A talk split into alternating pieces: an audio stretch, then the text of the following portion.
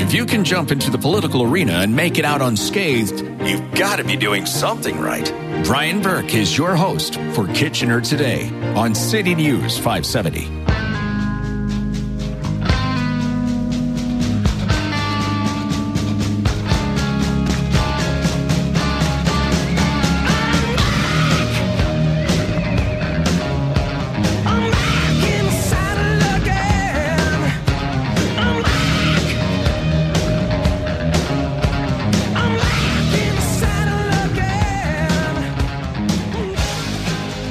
Afternoon. Welcome to Kitchener today. It is a Tuesday, February the 15th, T minus four and counting. That's right, there's only four. Kitchener today with Brian Burks left.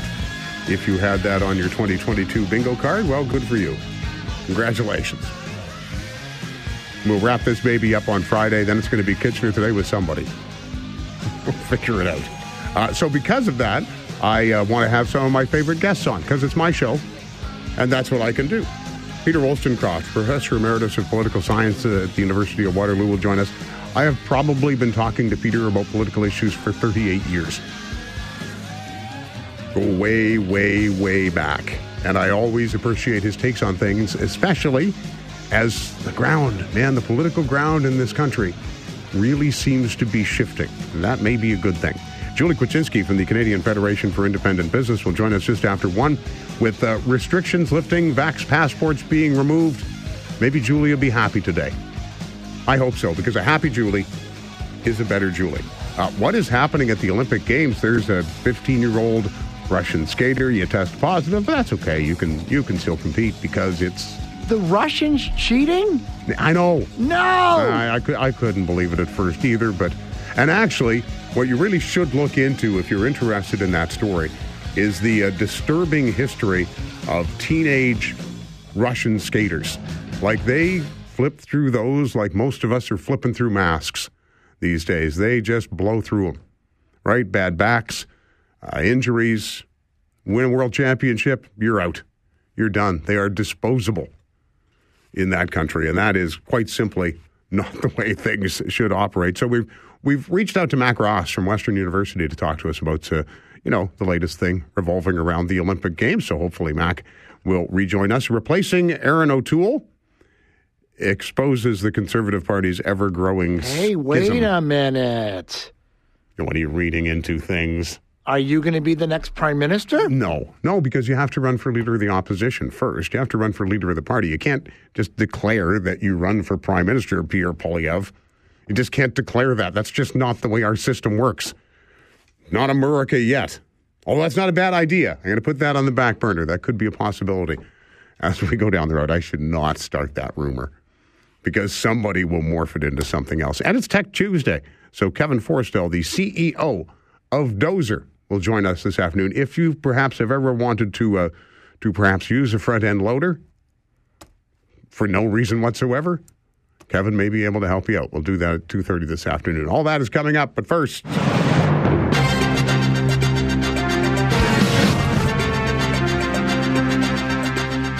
A great, great tradition. Well, how many great traditions can you have after three and a half, you know, shortly four years? But one of the great traditions has been that we will pick a date and we will find something interesting about that date, or at least what I think is interesting about that date. And uh, then we will talk about, which brings us to this. Man came by to hook up my cable TV. We settled in for the night, my baby and me. We switched round and round till half past dawn. There was 57 channels and nothing on. 57 channels and nothing on. 57 channels. One of my favorite uh, Springsteen songs, by the way, doesn't get played often enough. It's just it's just so dark. He's right, of course, 57 channels and nothing on, which means February 15th, 2005, YouTube was registered as an entity. All right. Yep, by three cool. young by three young punks. Uh, 26 years old at the time. A year after they launched YouTube, Google said, you know what?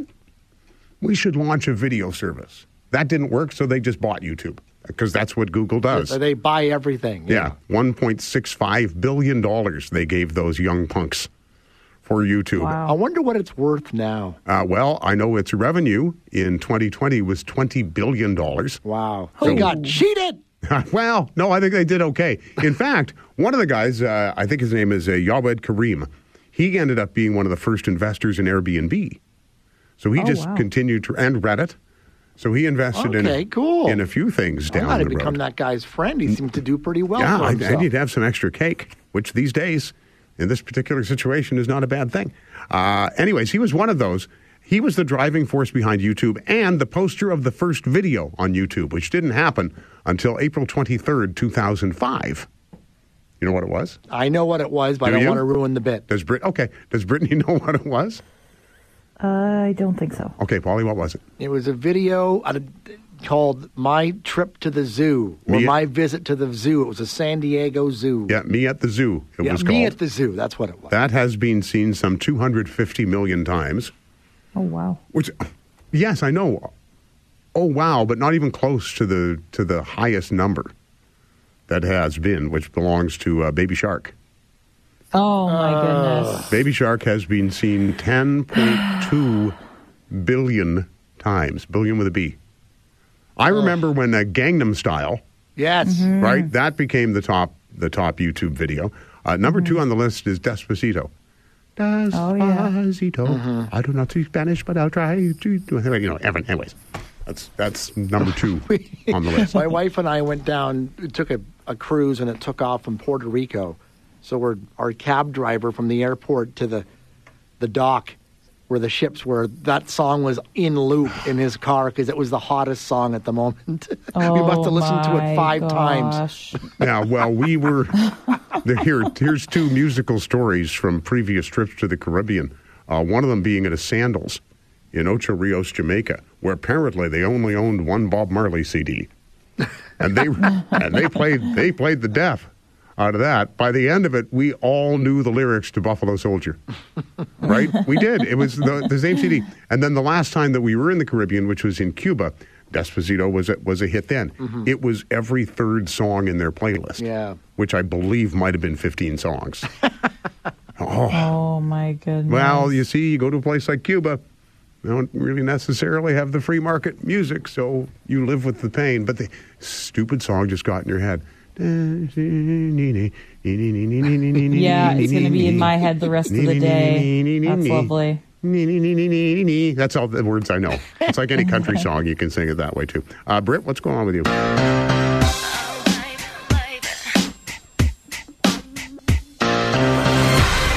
Well, uh, I'm going to sing you my rendition of Despacito now. Oh, just yes. More singing. just kidding. Just kidding. Just kidding. So I'm a day late on this one, but I didn't get to do a Brits bit yesterday because apparently I'm not good enough to join the show on Mondays. um, so for Valentine's Day, if you were looking for something a little special to do for your significant other, uh, the Bronx Zoo was going to allow you to do that. For $15, you could name a Madagascar hissing cockroach after your significant other. And I don't know about you guys, but nothing screams love to me like naming a cockroach after your significant other. Not just a cockroach, a Madagascar hissing cockroach, Uh-huh. Yes. which I believe Yes. might be the biggest of the cockroaches. All right. If I, remember my I cockroach size chart properly. I think the Madagascar hissing cockroach is, is the biggest. Also, the most ferocious killer of the cockroaches. Also, Oh. I actually just made that part up. As I- as but I thought it would sound good. I, I don't know. How would you feel about having an insect named after you, Brittany? Um, I think of all the things that you could name after me, like maybe, you know, a star, uh, or Nice. something, or adopt an elephant, you know, somewhere in the world. This is a little insulting. Are But they, like, but I also I don't know because like you can't really you can't kill cockroaches. So is it like we I can't we can't kill our love? So I'm gonna Oh, see, that's- like I don't know. That's, our love is like a cockroach. It will never die. Yeah. I don't think that's on a Valentine's card, but it probably should be. Yeah, I like it. I think that's a that's a wonderful, wonderful idea. Well, can you imagine? You can't. You, our love is like a cockroach, and there's like the mushroom cloud. It will never die. Holy cow, Yeah. Hallmark! I'm making you a fortune here. Just jump on board right now.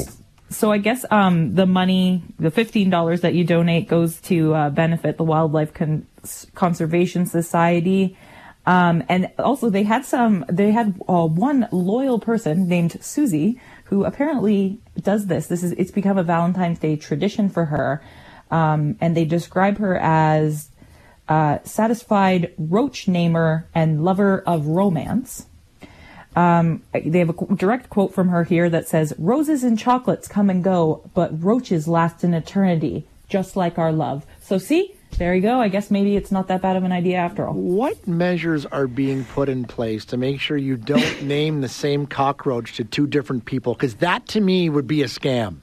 Absolutely. Like, do you write do you write your name on the on his belly with a magic marker or something? Well, you know what, Polly? Why don't you catch one and then let us know how Okay. it goes? Yeah, can I, like I have to argue here. Look, I'm sure to cockroaches there's some kind of difference, but to me they all look essentially the same. I cannot tell one cockroach from the other. But they go, oh no, no, that's Susan over there. Oh, okay, and that's Bert.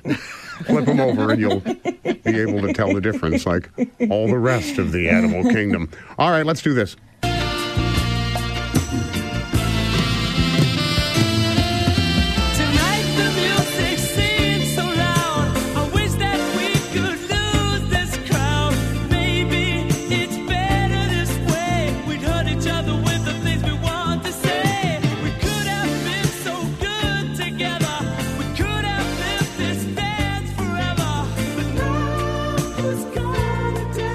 Well, that's a that's a really sad goodbye song, isn't it? That's I, I really like that song. I love the saxophone. The Yes. saxophone is very underrated as a musical instrument. Yeah, yeah. You know what? It is. It, it doesn't show up nearly enough in outside of uh, of what's his name from the E Street Band.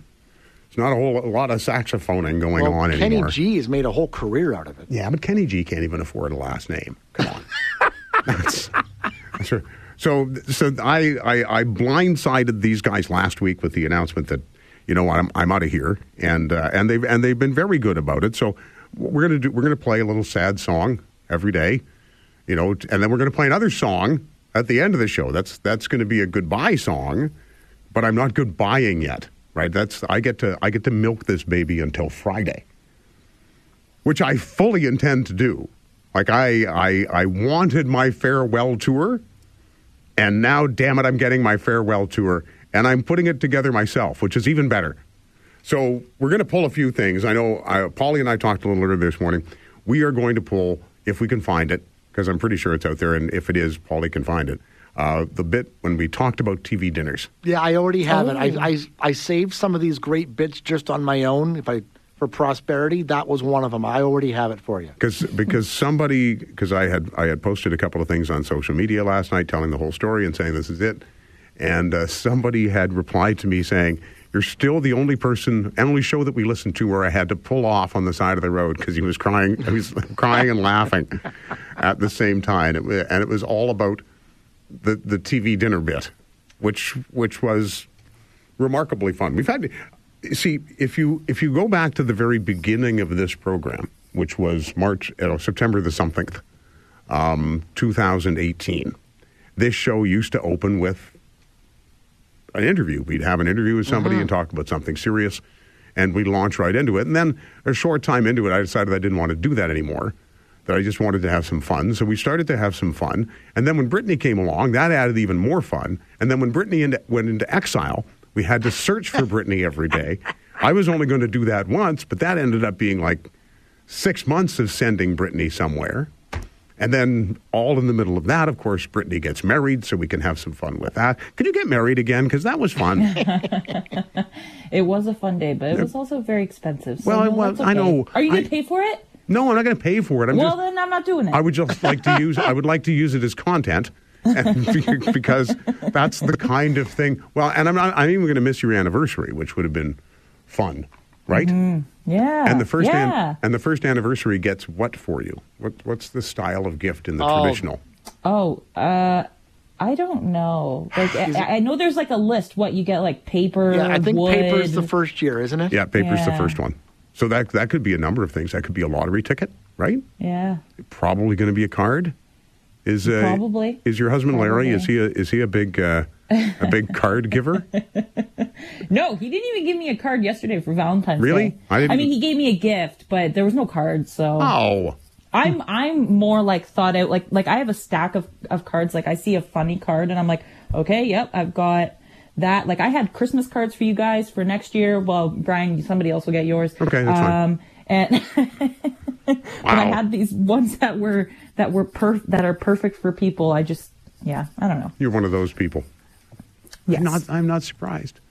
John, go ahead. How you doing? Good. How are you? You know, I got a text message uh, yesterday from uh, a friend saying, "Burke's out of there," and I, I flipped the radio on just to hear something about uh, apparently.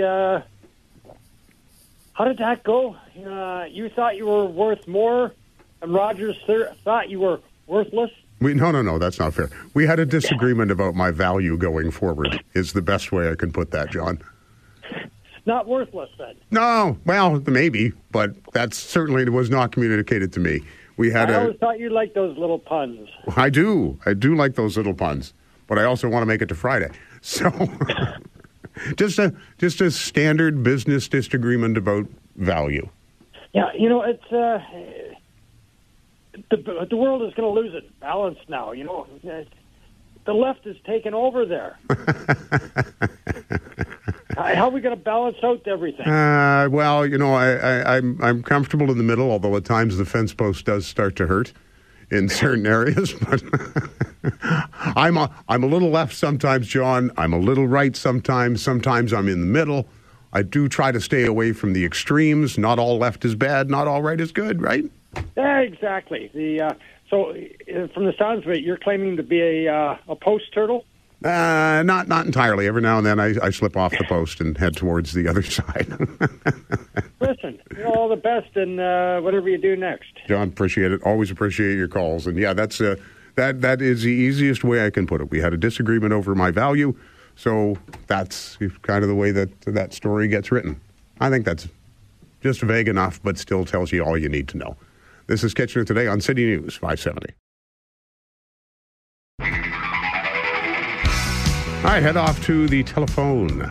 Bill, go ahead. Hey, Brian. Good morning. Sir. Good day. Am I okay? So there was a value problem. So am I hearing that you're not getting paid enough to put up with all the shenanigans, I, all the uh, callers? Is We that what it is? no, no. You, I, I, I'd like you guys to think you're that important, but you're not. Um, no, it's it's Bill. Like every every part of business, it's uh, it's a skills rental decision, and uh, and and I guess the price for rental was too high.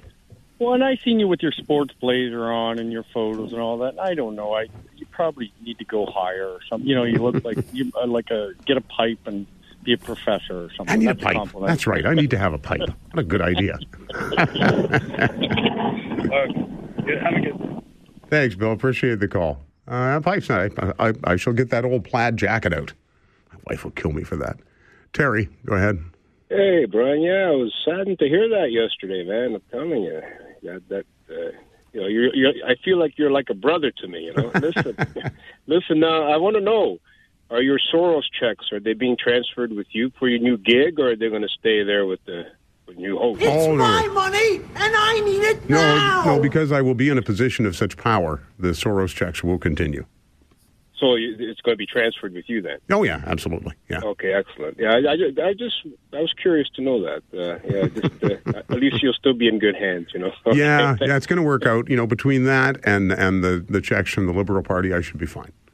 Uh, yeah, I was worried about your your well being there, Brian. But uh, but it's good to hear that Soros is still has the you know has your back. So Uh, we, that's what we call him, old dependable George. that's right. All right, thanks, thanks, Brian. Thanks, Terry.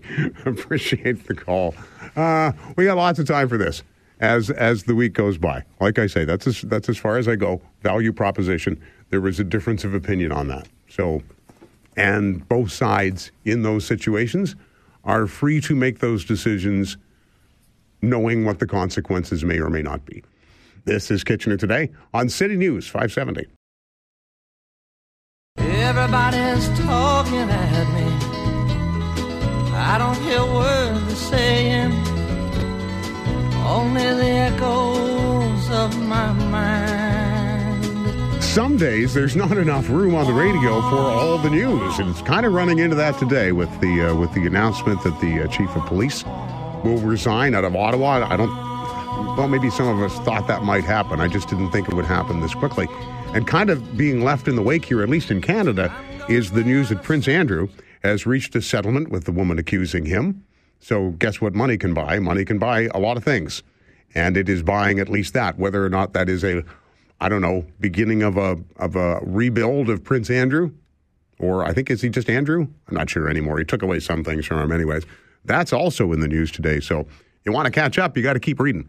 Uh, Peter Woolstencroft is professor emeritus of political science, has uh, been with us for a long time. I was just saying earlier, Peter, that I've probably been talking to you about politics for 39 years. But uh, there you go. Uh, thank you very much, and you've been uh, very generous with the invitations, and uh, uh, so uh, I've been delighted to be here and to share my thoughts. And uh, and I will say I lament the change. Ah, that's that's very nice of you, Peter. I do appreciate that. Um, let's take a look at what has happened in the last 24 hours in in Ottawa. Uh, Peter, along with uh, along with me, we are both old enough to remember "Just Watch Me" and uh, and, and and Pierre Trudeau. And while it wasn't nearly as dramatic, I guess kind of shadows of that 50 years later, huh?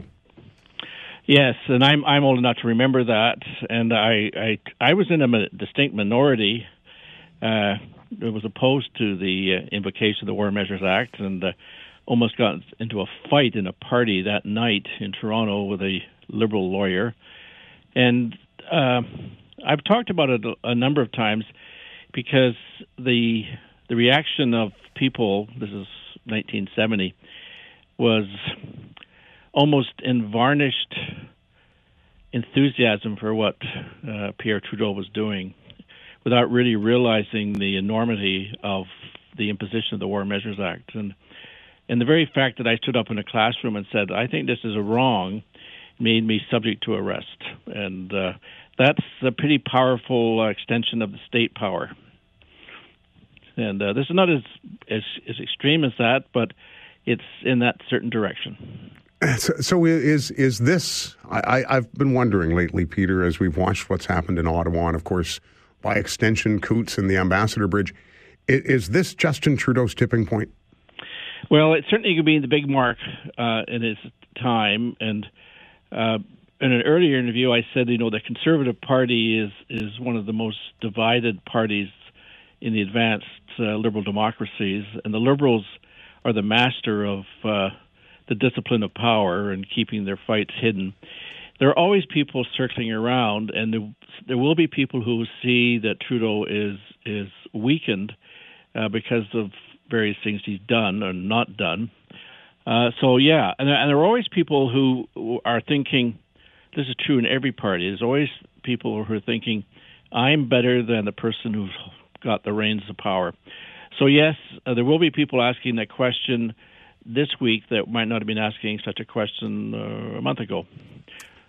I guess much of it depends on how this how this turns out. If this peacefully moves everything along, then the damage is minimal. Yeah, if it if it's all done peacefully, then then it will rebound to his advantage. If it gets really ugly, uh, then pe- people will start to ask questions and point fingers. And for better or for worse, uh, in their our contemporary world, and this is true in the United States and Canada and elsewhere, that everything revolves around the either the president of the United States or the prime minister. So everything falls on his or her lap. So you know, you look at American politics. There are people blaming Joe Biden for everything, for the price of bananas, this and that, and he has very few ways or tools to uh, lower the price of bananas. Uh, and same thing in our system. Everybody is is pointing to the prime minister and saying, "Why haven't you done something? Why haven't you done something?" And political leaders, of course, play to that and say, "I will do this. I will do that." Um, so a lot of the, a lot of the things are actually in the hands of the Ottawa police, and we now have the resignation of the police chief. And I have to say, I'm not surprised. I'm, I'm disappointed because I always admired him uh, for for the way he conducted his affairs as police chief. However, I think there was a clear intelligence failure and a judgment failure to allow anybody, including and, and particularly th- this group of truckers and their assorted friends to take over a public street and and occupy it and camp there and and showing no signs of uh, moving and that cannot last and if you think of the tremendous inconvenience and economic loss that has occurred in the Ottawa area. I mean, I think of the Rideau Mall. I've been in there. It's a large place. Uh, 1,500 people work there, so I understand. 135 businesses. They've been shuttered for now uh, over three three weeks. That's a big hit for them, and and the neighborhoods have been affected. And, and then there's been threats of violence and nasty things, Nazi symbols and swastikas and flags. And so this got should never have happened because the truckers should never have been able to get onto Wellington Street, and the the police allowed that to happen, and somebody didn't ask the question, how do we get them out? Um, Justin Trudeau has been in power now for seven years, which is usually enough time for the shine to come off any Yeah. political leader. And really, at the end of the day, Peter, the decision on his future rests around one simple question: Can the Liberal Party win with him? Right? Yeah, and and parties want to win, and uh, I, I, I suppose another question: Does he want to continue? So uh, as as prime minister, so he's reaching uh, around fifty. Uh, that time of life, uh, but to my memory, people start to ask, "Well, this is what I want to do. Is there something else I'd rather do in the time I have left to?" In terms of an occupation, uh, so does he want to fight another election? Uh, so there's that question. Uh, but uh, undoubtedly, uh, the longer you're in office, the more that there are complaints and grievances that focus on you because you did this or you didn't do that. And uh, so the honeymoon is long over. He had a very long honeymoon. Uh, but it has to be said that uh, you know he hasn't won majority governments, so he's had to live with minorities uh, in recent times. However, uh, the Liberals want to win and uh, there's there's a very good reason why we call them the natural governing party because they think of themselves as a natural governing party, and they don't like to lose, and they don't understand why they might lose. Uh, let's go to the other side of the aisle for a minute. Let's because uh, uh I don't think I've had a chance to talk to you about uh, about what's going on in the Conservative Party and Erin O'Toole and Candice Bergen and Pierre Poilievre and whoever the hell else is running. For Well, this. Jean Charest. Ah, yes. Uh, you know, all these blasts from the past. Uh, is there any way forward for that party, like we've seen in the past with a with a Brian Mulroney and a and a Stephen Harper, who've been able to paste over the cracks for at least enough time to win a majority, or is is this maybe kind of the final schism where everybody goes off in their own direction? Well, uh, it could be, though the Conservative parties had very, very poor times. I mean, there was one time when they literally downed their last filing cabinet and their last $100 donation. Um, so they've had very, very bad times. But, uh, you know, within the Conservative Party, there are, there are strong elements. There's a libertarian streak uh, that's there that is, is against government. But then there's also the social conservative side that wants to use government to regulate social behavior. So they and the libertarians are not the best of friends. And then you get the business oriented, free market types. Uh, they're in the party as well. And then there's another group, uh, if you want, just traditional uh, PC types, red Tory types, who say, well, what we offer is balanced, moderate, judicious leadership. Uh, uh, we take things seriously and slowly. We don't come at it from an ideological perspective. So the Conservative Party has all of those elements in it, and every time there's a leadership race, they're, they're manifest. It will happen this time. Uh, there will be a social conservative person coming uh, forward uh, who will have such an agenda. There always is. How strong that person is, uh, we will see. I think uh, I think Jean Charest is close to running. Uh, last time he demurred because of various logistical questions. I don't think Peter MacKay will be there, uh, but Jean Charest could well be there, and it, it would not be a coronation for him, but he brings a lot of support from Quebec and the francophone ridings and uh, a reputation with older people, and I'm in that category. Uh, there are very few people on the age of 40 would have any idea who Jean Charest is. Uh, he has a long record, and he, and and he's in the political terms, he's a relatively young guy. He's only 63. And, and but again, he would he would face the same problem. He is more of a moderate conservative, and I just I, I just look at that party and wonder.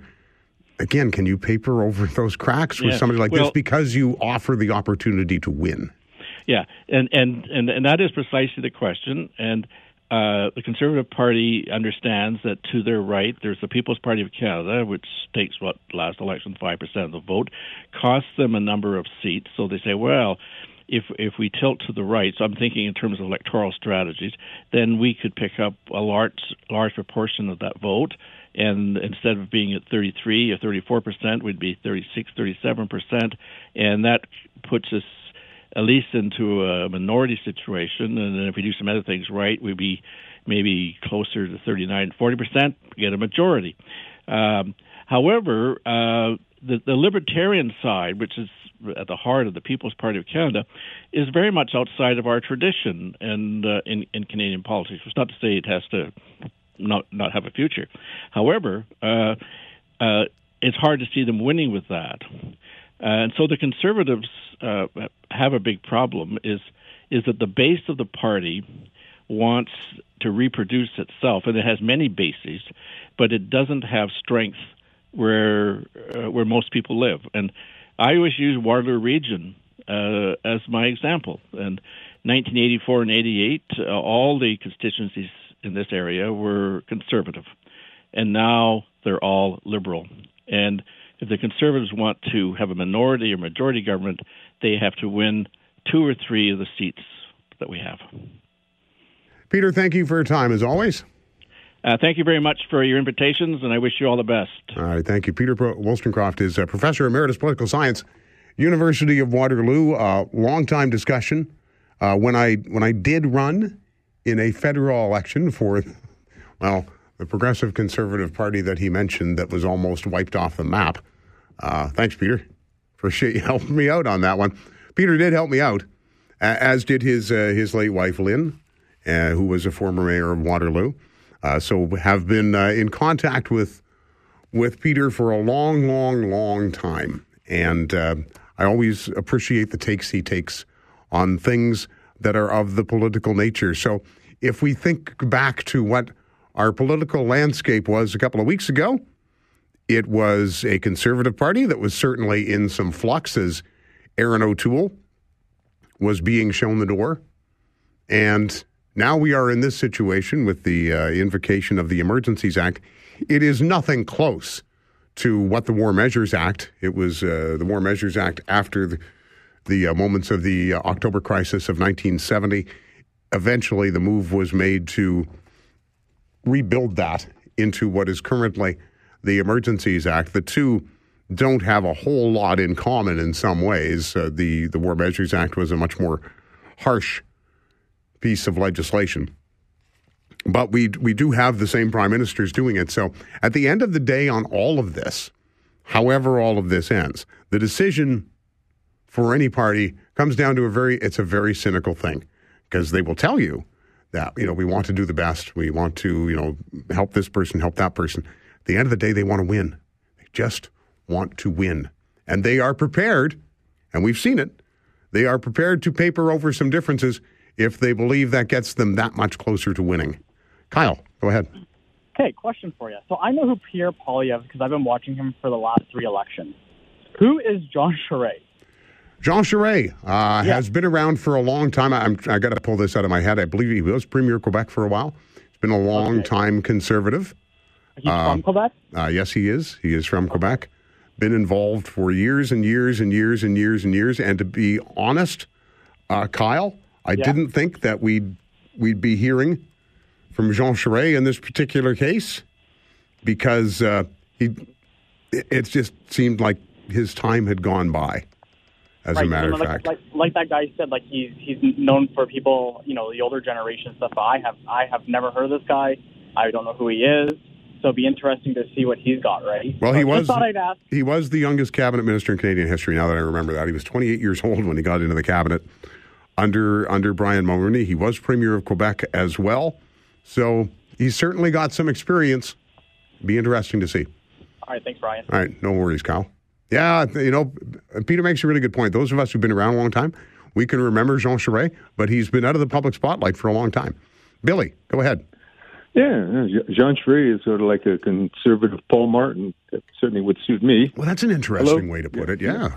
Yeah, sure. You know, and uh, and the other the other thing is uh, it's interesting uh, with um, uh, the, the last two times with uh, Trudeau not being able to win the majority uh, and having to rely on the support of the NDP.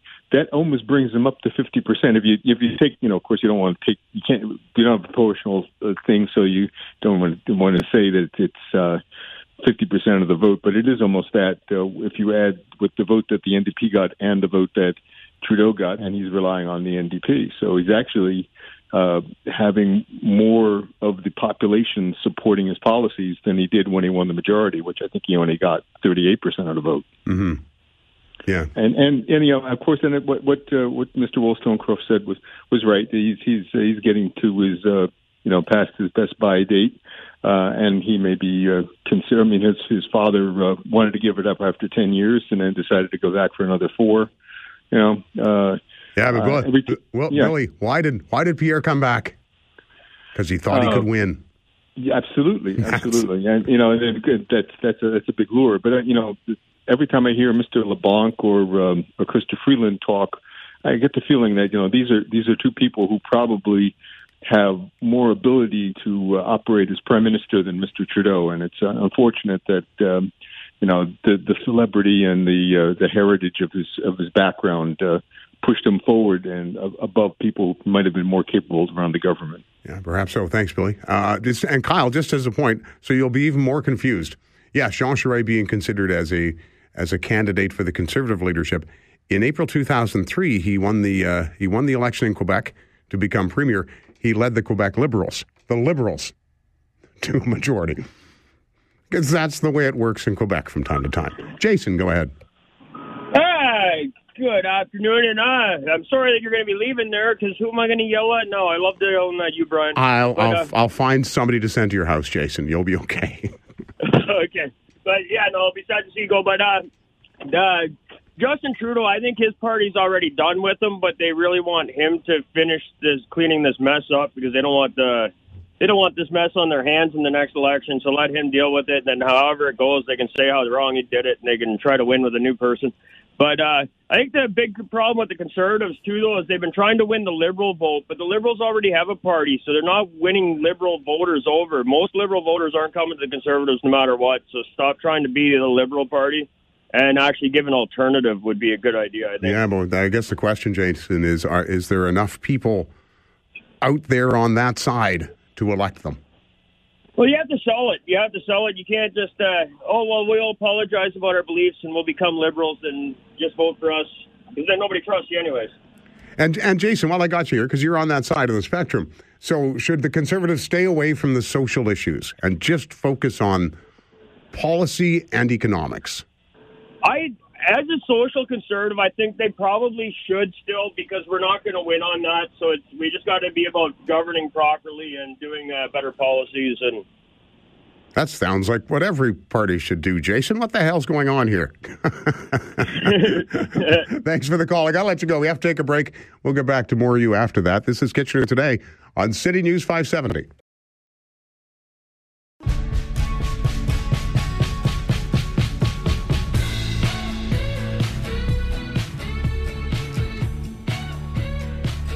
Uh, coming up a little later on, uh, Julie Kwiecinski from the Canadian Federation of Independent Business. Well, I hope you're happy now, Julie. We'll find out. And uh, Mac Ross will join us to talk Olympics a little bit later on this afternoon as scandals continue to raise their ugly head. Shocker. Frank, go ahead. Yeah, hi, Brian. Couple things. Uh, I go back way further than you do with Peter. Uh, he was a child prodigy uh, and, and a brilliant guy. Uh, in '72, I was in the political science department at University of Waterloo, and he was the only voice of reason uh, within a, an otherwise NDP faculty. But uh, anyway, I've, I've had immense respect for him and Lynn, and uh, I want to thank you for having him on the show uh, so many times. Uh, he's uh, he's he's he's he's worth having on. Secondly, though, I I I want to tell you I'm going to miss you, and certainly the first half hour. and I always wanted to um, suggest to you uh, as an alternative uh, career, and you can win a million dollars and have a show uh, in Las Vegas on uh, America's Got Talent. Now, what you have to do is you got to get uh, Polly and uh, and Britt and reprise uh, some of your half hours, but save the f- finals for your uh, uh, TV dinner uh, routine. Set up your whole set there, and then do it. I'll bet you America votes for you. I'll miss you, Brian, and uh, thanks for all the uh, the good things you brought to this community. Thanks, Frank. I, pre- I appreciate the call. People never believe me when I tell them this. There is virtually there is virtually nothing planned about the first half hour of this show. Nothing. Got a couple of topics, and then we just roll with it. Andy, go ahead. Oh, so you're leaving the station? Is that right? I am, yes, getting off on my big white stallion and riding away. Wow. I have no stallion. Wow. Um, okay, but that's not what I was going to talk about. That's fine. Well, because I think the state of uh, Canada is more important. Yes. Um, and the thing I have is um, in Canada, we need to get like 51.1% people voting to get the prime minister in. And we have to have representation for those people who put those consi- constituents in there, right? So you're saying Um, we need to change the voting system? Yeah, I, basically, yeah. Maybe even changing the government. And, and I'm not talking about like being rebellious or anything like that, right? Just let's just have some common sense here, right? And I'm sorry you're leaving. I'm going to miss you. All right, I appreciate that, Andy. Uh, common sense is uh, I, nobody ever really defines that, but I will say this: common sense is different from the perspective from which you view it. Let's always keep that in mind. This is Kitchener today on City News 570. I'm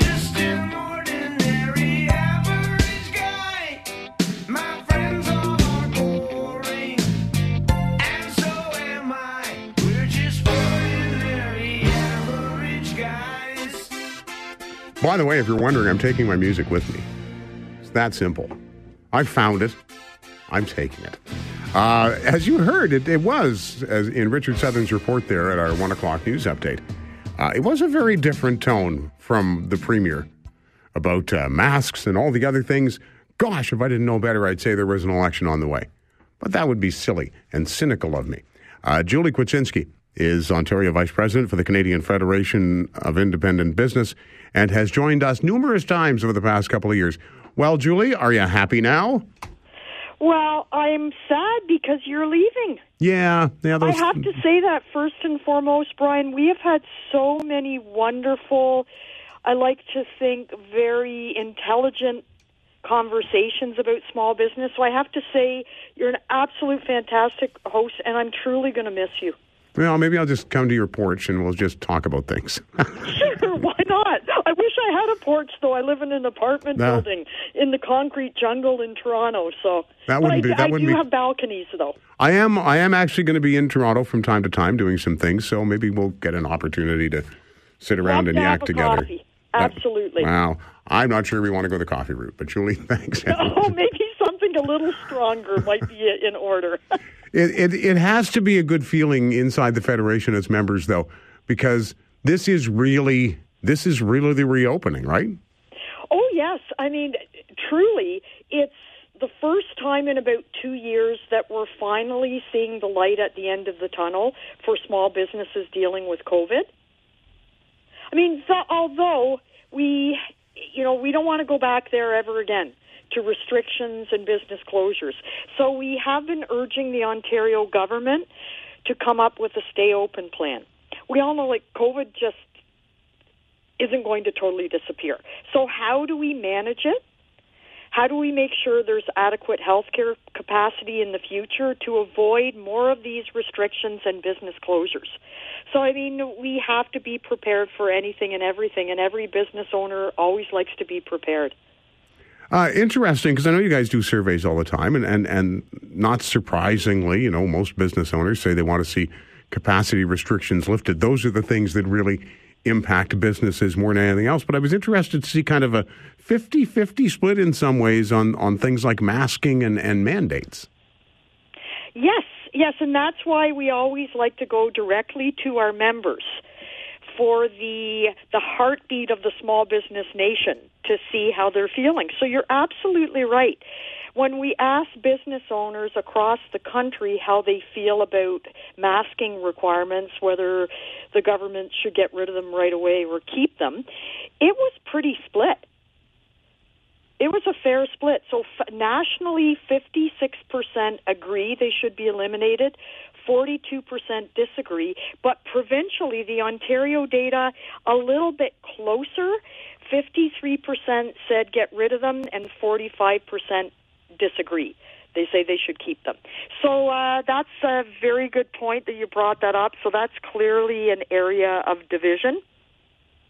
Well, and it's and it's something that uh, I, I just think it's something that we have to keep in mind because Julie, we've been going through this for two years, and I think that's really going to come down for a lot of people. You know, business owners maybe maybe they're comfortable with people wearing masks, maybe they're not comfortable with people wearing masks, but it's really going to come down to that individual decision on this one once mandates are lifted. Oh, absolutely. And I think, too, Brian, an important point that needs to be made is masking isn't necessarily affecting your sales like a capacity restriction would affect someone's sales. So the focus has always been from our membership on making sure that they can serve more customers. That's ideally where they want to be because they've got to get their revenues back up. You know how we always talk about our dashboard numbers? So right now in Ontario, only 33% of small businesses are at normal revenues for this time of year.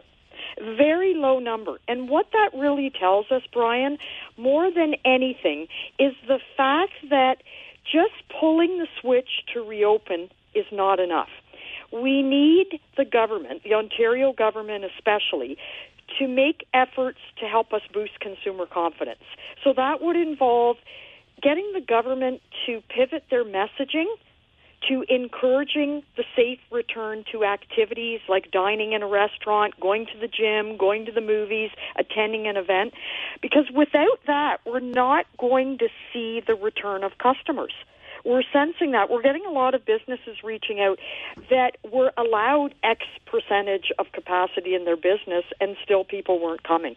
That is a critical part to recovery. And a lot of businesses, especially in hospitality and tourism, the hardest hit sectors, are telling us it could take around two years for them to recover.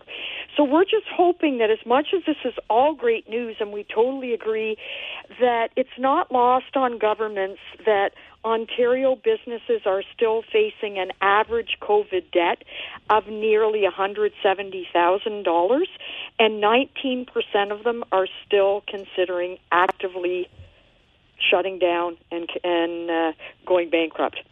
And like you say, businesses are not quite back to full revenue yet. We are going to, within the next month or so, have a provincial budget. Is there is there something business, small business especially hopes to see in there that, that gives a little boost? Well, what we're hoping for, we did put in a pre budget submission. I don't have it in front of me, but I think government should really look at some form of debt forgiveness on uh, any provincially administered taxes. They have had some tax deferrals in place, but I think they should consider some some debt forgiveness in there. That would be very helpful. And also continuing grant programs. We have a new grant program that started in Ontario, and we're very thankful for that. But again, like everything we do in lobbying, we always have to revisit and ask the government to adjust programs. This particular relief grant, Brian, is only for businesses that the government forced to close. So, for example, if you were a hairdresser, you were allowed 50% capacity. You don't qualify for this grant. You qualify for an energy rebate and potentially a property tax rebate, but the real help is in a $10,000 grant for sure. Uh, Julie, I want to thank you for your time today and every other day that you've been on the air with us. Uh, I just, I almost really want to cry, but I don't want to show any weakness. It's not weakness. I've I've already done my share. So But Brian, I have to tell you, you are one of my absolute favorite radio hosts, and I'm not just saying that I will miss you. I truly will miss you. So, uh, and I'm sure my tears will come after uh, we get off this call. well, and you know what? We we always used to joke around here that if I need a half hour off, we'll just call Julie. She can handle it for us. you know what? That best compliment anyone has given me in the last many, many weeks. So I do appreciate your confidence in me and your compliments. And uh, really, Brian, I wish you all the best. And I thank you on behalf of our 38,000 small business members in Ontario because you really got our issues. All the interviews we've had, you've been like bang on on the important issues that needed to be raised. So uh, we thank you. All of our businesses thank you for that, and especially the ones in your listening area. Julie, take care. You too, Brian. Bye. Julie Kwiecinski is the Ontario Vice President for the Canadian Federation for Independent Business. I am sure as we get closer to provincial budget time that uh, we will hear from either Julie or Ryan Mallough or Dan Kelly, all the people that we have on from CFIB and have from the very beginning of the pandemic. And we did that, well, we actually had a purpose in mind, and that was to keep hearing the voice of those smaller businesses that I think early on in the pandemic certainly got lost with all the fusses about the big box stores, et cetera, et cetera, et cetera. You know, when, when the two years is over, it, we certainly know this by now that Walmart and Costco and the big ones, they're going to be just fine. But for an awful lot of other places, it has it has been a tremendous challenge. Uh, my daughter's business has gone through some tremendous struggles over the past couple of years, pivoting, moving, changing. Oh, we're open, we're not open, we're online, we're not online. A lot of stuff has gone on. Meanwhile, dealing with some of the questions that, that parents had, because she spends a lot of time dealing with parents about their kids and their schooling. And at the same time, she also uh, serves a role with the uh, Greater KW Chamber of Commerce and listening to all of the concerns that those businesses had. There was really a reason to keep those discussions going. And what we will see in a provincial budget, that's the big concern in a lot of places is well, once you turn the corner and everything's open again, that's awesome. But it's been two years. And for some of those facilities, some of those restaurants, hospitality centers, they spent the majority of those two years at a far, far, far reduced income. And no matter how fast this turns around, you ain't getting that back. Star 570 570 2545 1 800 570 5715. This is Kitchener Today on City News 570.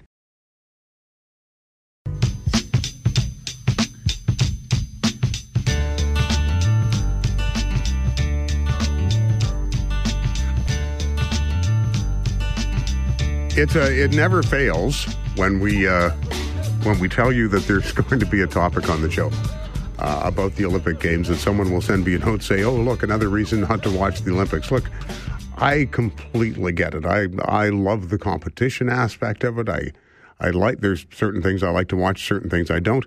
If you've been around for a while, you know I'm not a huge fan of anything that's judged. That means, you know, in terms of okay, that was a perfect whatever. I don't even know what that language is when they're speaking in you know, snowboarding and the jumping up in the air. I, I don't even know what language they're speaking. It's a triple 360 back handspring, whatever the hell. Don't really know what that is. Don't particularly like anything that's judged in that way. Give me just your flat out speed, your height, all of those things. So, never a fan of those. Never have been a fan of those, whether it's in winter or summer games. Uh, the politics around uh, Olympic Games fascinate me. How they're prepared to look the other way. Like I know, uh, you know, this week it has been all about the 15 year old Russian figure skater uh, who tested positive for a banned substance. The Olympic Committee treats those who are, are minor somewhat differently than they do those who are of legal age, which they probably should. But again, you know, shocking that the the Russian Olympic Committee or the athletes from the Russian Olympic Committee or whatever they're being called this time because they're being punished for the last time they were doing all kinds of doping. It just continues. To me, it's this is a really simple solution and it is unfortunate because it would affect some who are not involved in doping. But when you have a situation where as a country, you're already operating under Olympic restrictions. You're not allowed to carry your flag. They can't play your, your anthem. I believe they play a, a Tchaikovsky piano concerto if, uh, if ROC members win an actual gold medal. I think that's what they're doing. Uh, but you can't carry your flag. You do not compete under the name of your country because you're already being sanctioned for doping things. Here's my solution. You get a you get a positive test at the games or a pos- positive test comes up during the games involving your athletes, then all of you are out. You're done. You're gone. Get out. That should be relatively simple, but it's such a such a mess in terms of appeals and questions and certainly the, the, the Russians have worked their way through those loopholes in the past few years, which allows them to continue to compete. And I recognize there's an unfairness there for those athletes that have, you know, worked for years to get to the games are, and and are clean, but there's also an unfairness to the other athletes who are competing. And we don't hear nearly as much about positive tests as we used to. Perhaps that means, well, it means one of two things. Either athletes and sporting associations are getting the message that you probably shouldn't inject things in people, which I think is a pretty good message, or they've figured out a way around it. I I'm not sure.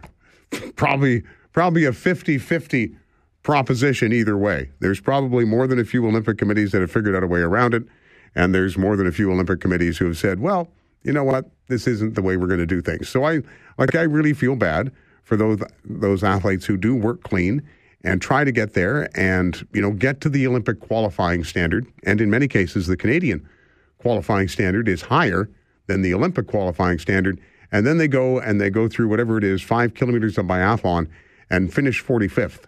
Like I got, I got a ton of time for people who've done that, right? As opposed to, you know, it, it's it, I, I, ultimately maybe, and maybe Mac Ross a little, a little later on will know what the solution is. Maybe it is you you run one set of games where anybody can take anything they want you know, as long as they clearly don't get an advantage. So by that I would mean, you know, if you can take anything you want and you grow a third arm, you probably can't play on the volleyball team because that would be an advantage.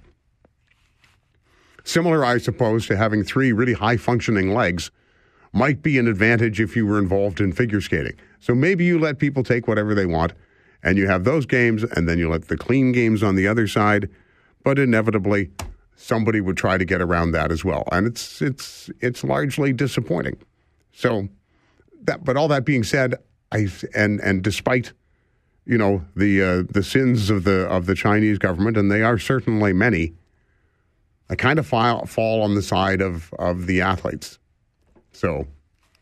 And I fully admit I, I, I like the uh, you know the thrill of victory, the whole agony of defeat thing. I I think that's fun. And then I look at it and say, well, maybe at another time I could have done some of those things. I could have seen myself as a as a bobsled rider. Like I can ride in a sled if your only, you know, condition is that I have to be able to run fairly fast at the beginning. I could do that when I was a kid. I could run pretty fast and then I can jump into the sled. I can that I can do that.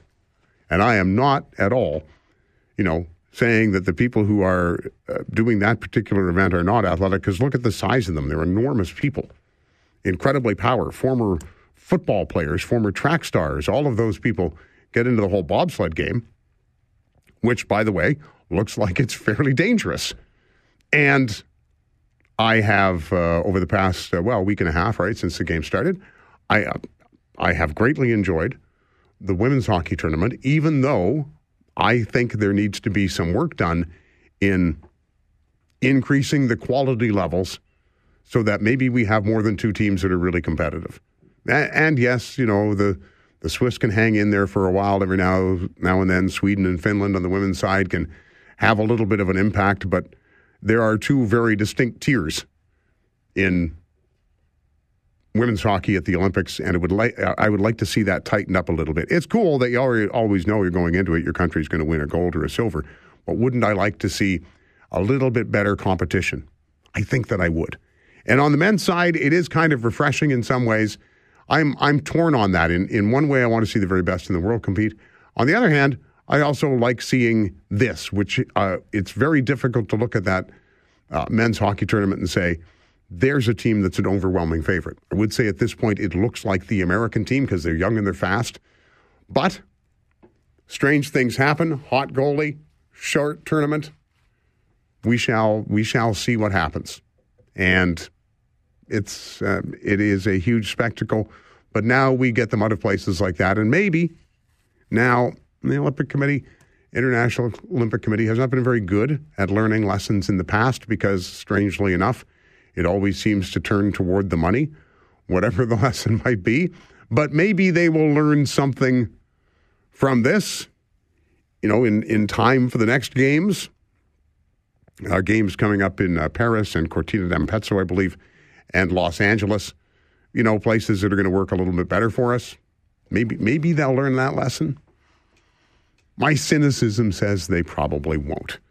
Uh, coming up a little later on this afternoon is Tuesday, so we will do our Tech Tuesday, and that's interesting because uh, we've actually had a chat with the people from Dozr in the past.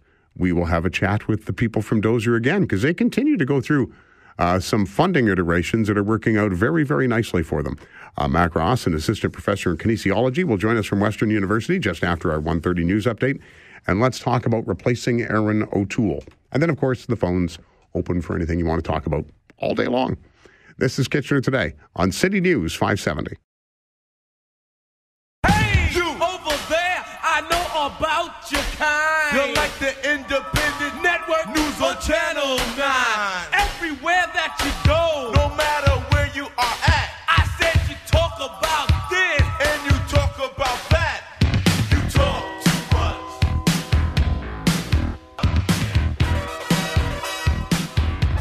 much. Uh, Olympic Games still underway in Beijing. Uh, Canada, I suppose we can look at it performing uh, pretty well, but still, of course, what is an Olympic Games without the occasional bit of uh, controversy, which we certainly have these days, and, and it, it really has been a bit of a, a divide. Kamila Valieva has been cleared to compete at the Winter Olympics. Now, she had already competed at the Winter Olympics. Uh, she is Russian from the team figure skating sport. Um, now, the Court of Arbitration for Sport ruled yesterday in favor of her, dismissing a provisional suspension that the 15 year old would have otherwise faced. Meanwhile, the International Olympic Committee and whoever, whatever other group of bureaucrats is doing this, decides we're not going to hold medal ceremonies because that wouldn't be fair for everybody. Uh, Mac Ross is a professor in kinesiology at uh, Western University and often joins us to talk Olympics. Good afternoon, Mac. How are you doing? I'm all right. I guess there's no surprise that there's some kind of doping issue at the Olympic Games. No, no, but it is uh, it is very concerning that it's a 15 year old. Um, I think it raises a lot of questions about the eligibility criteria for the Olympic Games because um, you know we already have enough issues with um, trying to protect children in sports uh, and teenagers in sports. Um, and we have a youth Olympic Games, so I'm not sure why it's necessary to have people this young at the Olympics where they can be exploited like this. Like obviously, our coaches and management um, really you have to have a hard look at them and, and consider whether they should ever be allowed back into sport. You know, it is it is to me, and you know, at least with with a little bit of experience in, in high performance sports with kids, and and you know, I, I look at a 15 year old who's skating for, you know, a figure skating club here in in Waterloo. Okay, terrific talent, you're amazing, but the physical demands on somebody like this far different. Yeah, yeah. I mean, she did a quad um, uh, in her first competition, um, and she. I mean, it, it's incredible. She is an incredible athlete. I don't want to take anything away from her um, because she is being used here and manipulated, and um, I strongly doubt that she can possibly resist um, anybody who's who's getting her to dope. Um, so it, it, it's really it's sad.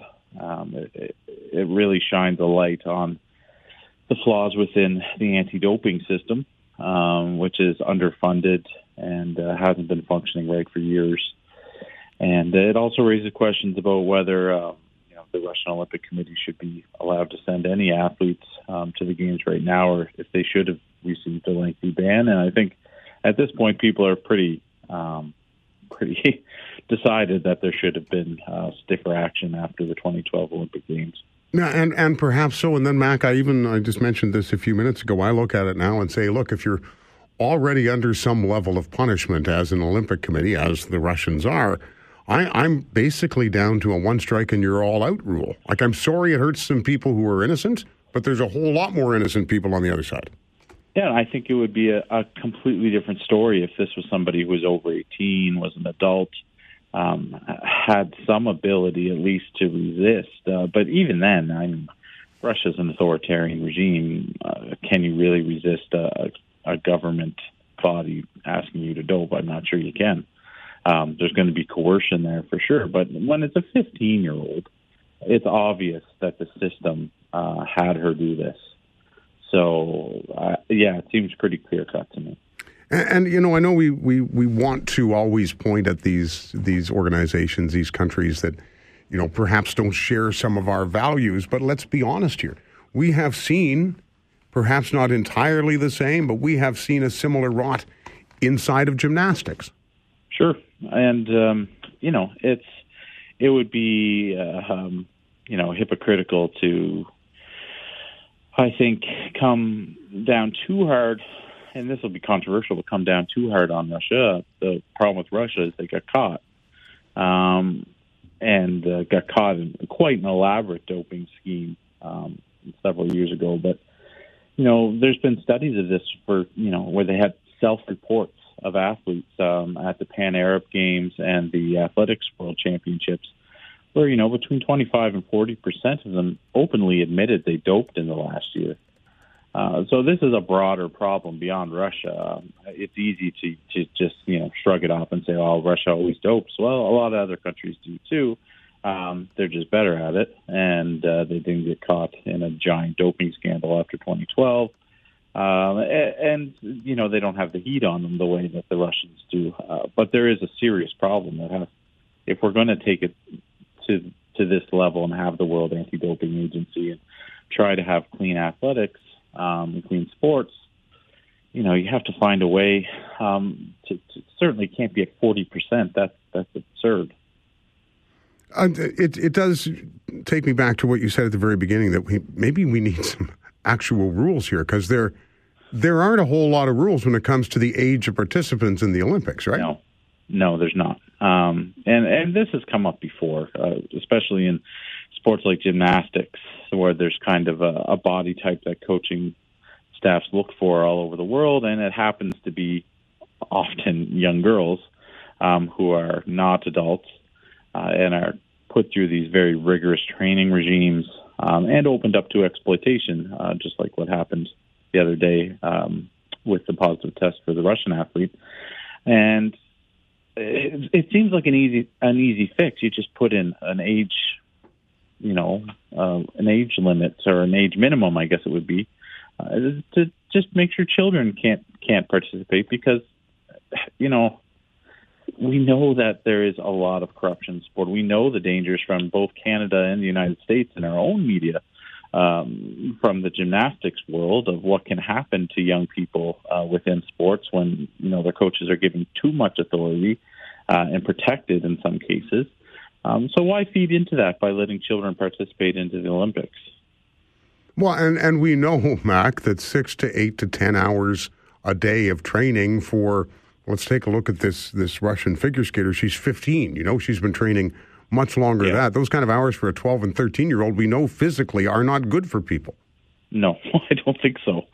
Um, and you know, there's all kinds of research out there now that says you should be playing multiple sports if you want, you, or your kids should be, if you want them to to develop well and you know have fun and all kinds of things. But um, this is kind of a thing of the past in the research when it comes to you know forcing kids to to brutally participate in one single sport and master it and go to the Olympics. So that that stuff's all been kind of dispensed with, uh, by certainly by sports psychologists.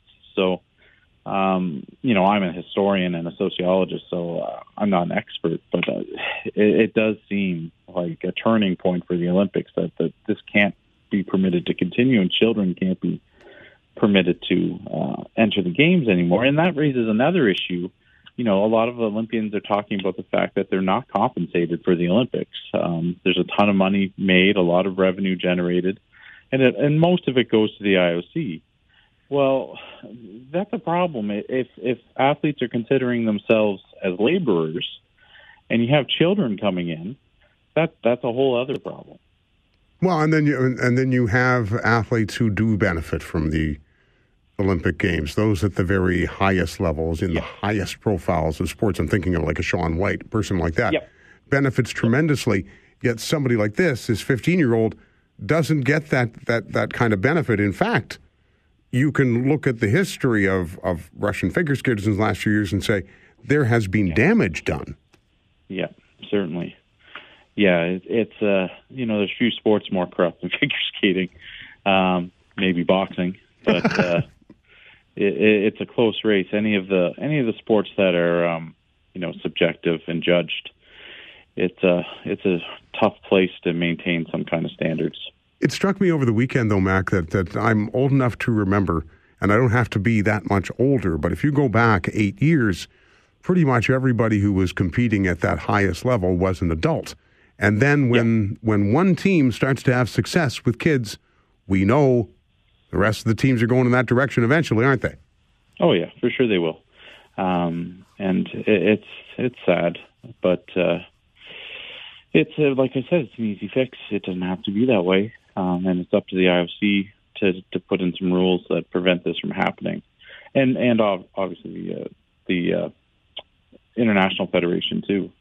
Um, you know, she probably shouldn't have been at the adult world championships. Yeah, no matter no matter how good you might be, it's just it's it's just not your time, right? No, no, exactly. I completely agree. Mac, appreciate your time as always. Okay, take care. All right, that is Mac Ross. He is a uh, kinesiology professor at Western University in London. Likes to chat from time to time about the Olympics. That's a little known. Well, not a little known. It's out there. There is no specific age limit for taking part in the Olympic Games. You don't have to be 16 years old. You don't have to be 18 years old.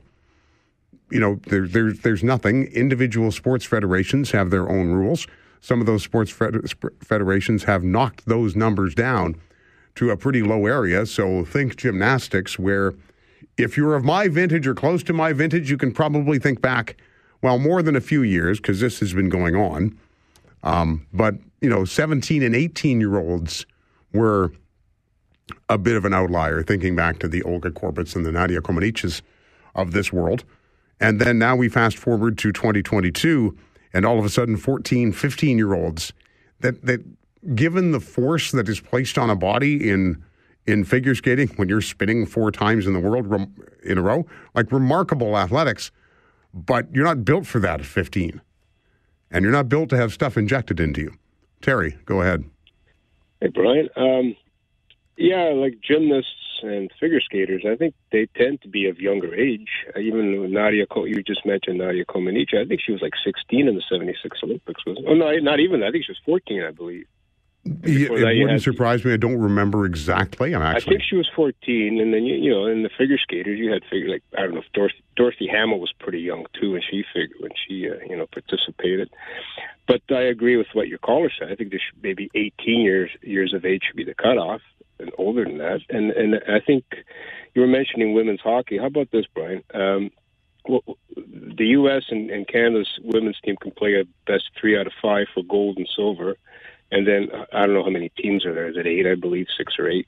The other teams can just play for bronze, like have a little round robin. Um, that'd probably be more competitive. I don't like Not- that I watch the games, but I think looking at the score, fourteen to nothing or fourteen to one, is not exciting.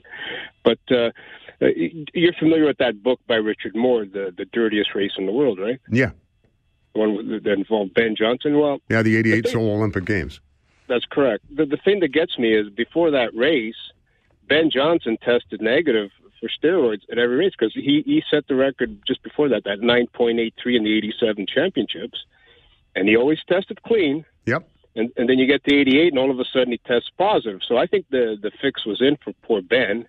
And and if you look, if you read that book by Richard Moore, it mentions that every single runner in that race was, did test positive for steroids at some point uh, at a later time. So I think we're just fooling ourselves if we believe that every single athlete in there isn't on something. Not saying 100%, but I'm sure it's pretty high that they're all on something. And, and it's not just the Olympics. It's pretty much every sport you see out there. You have to. It's the only way you can compete at a high level. Otherwise, like uh, Charlie Francis said, you might as well put the, the starting blocks, you know, up there because it's the only way you're going to win. Because you're not going to win. Yeah, perhaps Terry, but I, I, I you know, I, I think probably you and I have to draw a line at injecting 14 and 15 year olds with things. Yeah, that's where I said it should be at least 18 years old because it's it steroids always going to be there. Uh, as long as the the stakes are high, people are going to do what they have to. I mean, uh, I remember one time uh, watching football on TV or following football. The, the the weight difference between the biggest guy in the field and the smallest guy was probably 30, 40 pounds. Now it's like 150 pounds. So uh, are we to believe that they're, they're all clean and the game is up on the is on the up and up? No, it's not.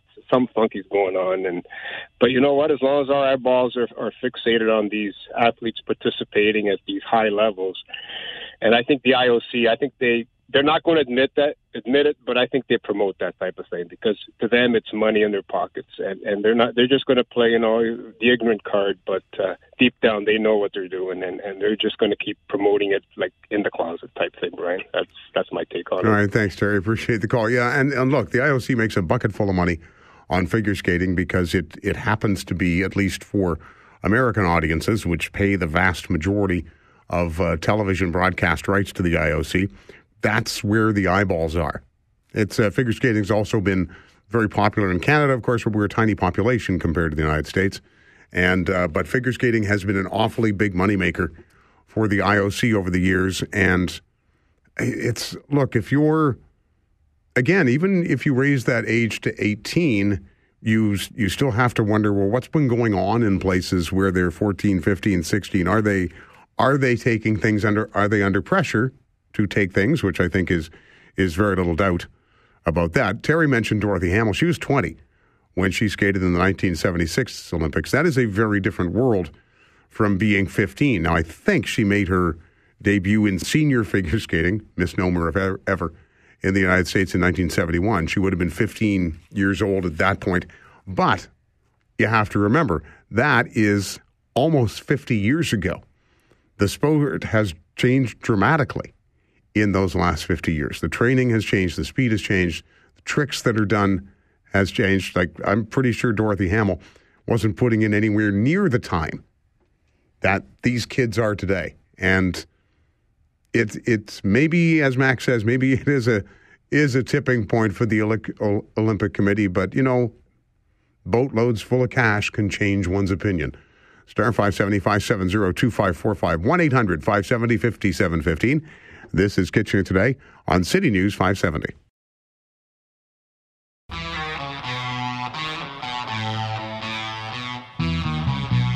We uh, head back to the phone. Billy, go ahead. Yeah, I'm calling a second time because we won't have much more time to talk to you. That's yet. true. but in terms in terms of the Olympics, you know, uh, I I I think uh, I agree with you. The the um, the judge sports, uh, you know, there's uh, that the whole that whole idea of how they get medals is unfortunate, but that's how it is with those sports. But uh, I, I think why not why not have all those people be as individuals? I thought it was sort of funny that that they've even turned uh, figure skating into a team sport now, at least for the first event.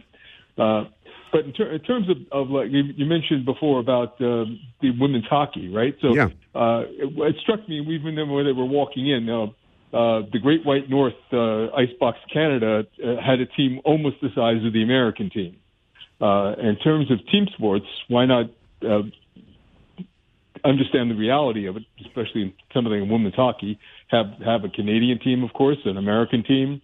Uh, make a team up of the European Union and uh, maybe uh, fulfill uh, Vladimir Putin's uh, dream and have uh, some of the old uh, uh, Soviet uh, states sort of ally with that and make it make an all star team from them and make an all star team of the East Asians. Get the old USSR. Let's get the the. USSR band back together, right? Yeah, right. Yeah, with, uh, with the exception of the Baltics, who don't want to go back Yeah, under true. any circumstance, and already, but they could, they could, uh, you know, the Latvians and Lithuanians and the Estonians could uh, join with the Europeans. You know, Billy. Originally, off the top off off the top of my head, Billy. Originally, I thought, well, that, who's going to want to do that? Everybody wants to compete as their country. But then I thought, no, having some success might help grow things, and then eventually you do split off into your Finlands and your Swedens, etc. Well, that's that's true. I mean, I, I it's it's funny that uh, that women's hockey just seems to be dominated by these two behemoths of North America. Uh, the funny thing is that uh, it seems that one one game that uh, all these different countries seem to learn relatively quickly is curling. Yeah, isn't that funny, is, huh? I don't know. Yeah, we we used to own that sport. Thanks, Billy. We used to own curling. All of a sudden, our curling teams are struggling to make medal rounds. Apparently, everybody thought it was a good idea to curl. Who knew? Zoltan, go ahead. Hey, you know, it would be great if they didn't need drugs, if they could do fantastic things like you and I. You know what I mean? That's true. That's true. Look, I just want to say a little goodbye to you. Sure. I don't call you that often, but maybe sometimes too much. Uh, I just want to point out that you were not universally beloved. Oh, no, I were know that. You were extremely well liked by me and so many others. And for your swan song, just in case you might consider going toward your swan song, so I can't talk either, swan swan, whatever, uh, maybe you might, might consider the Mickey Mouse farewell. Oh, that's entirely possible. I thank you. Thank you for everything, Brian. You have a good time. I appreciate it. Yeah, you know what? It's uh, uh, f- fully aware, not universally beloved. That can happen. None of us are, right? And and that that goes for those of us who are on the radio and those who are not on the radio. Uh, none of us are universally beloved. We all have our moments, you know, where we're we're off on the other side. That's that's what makes us interesting.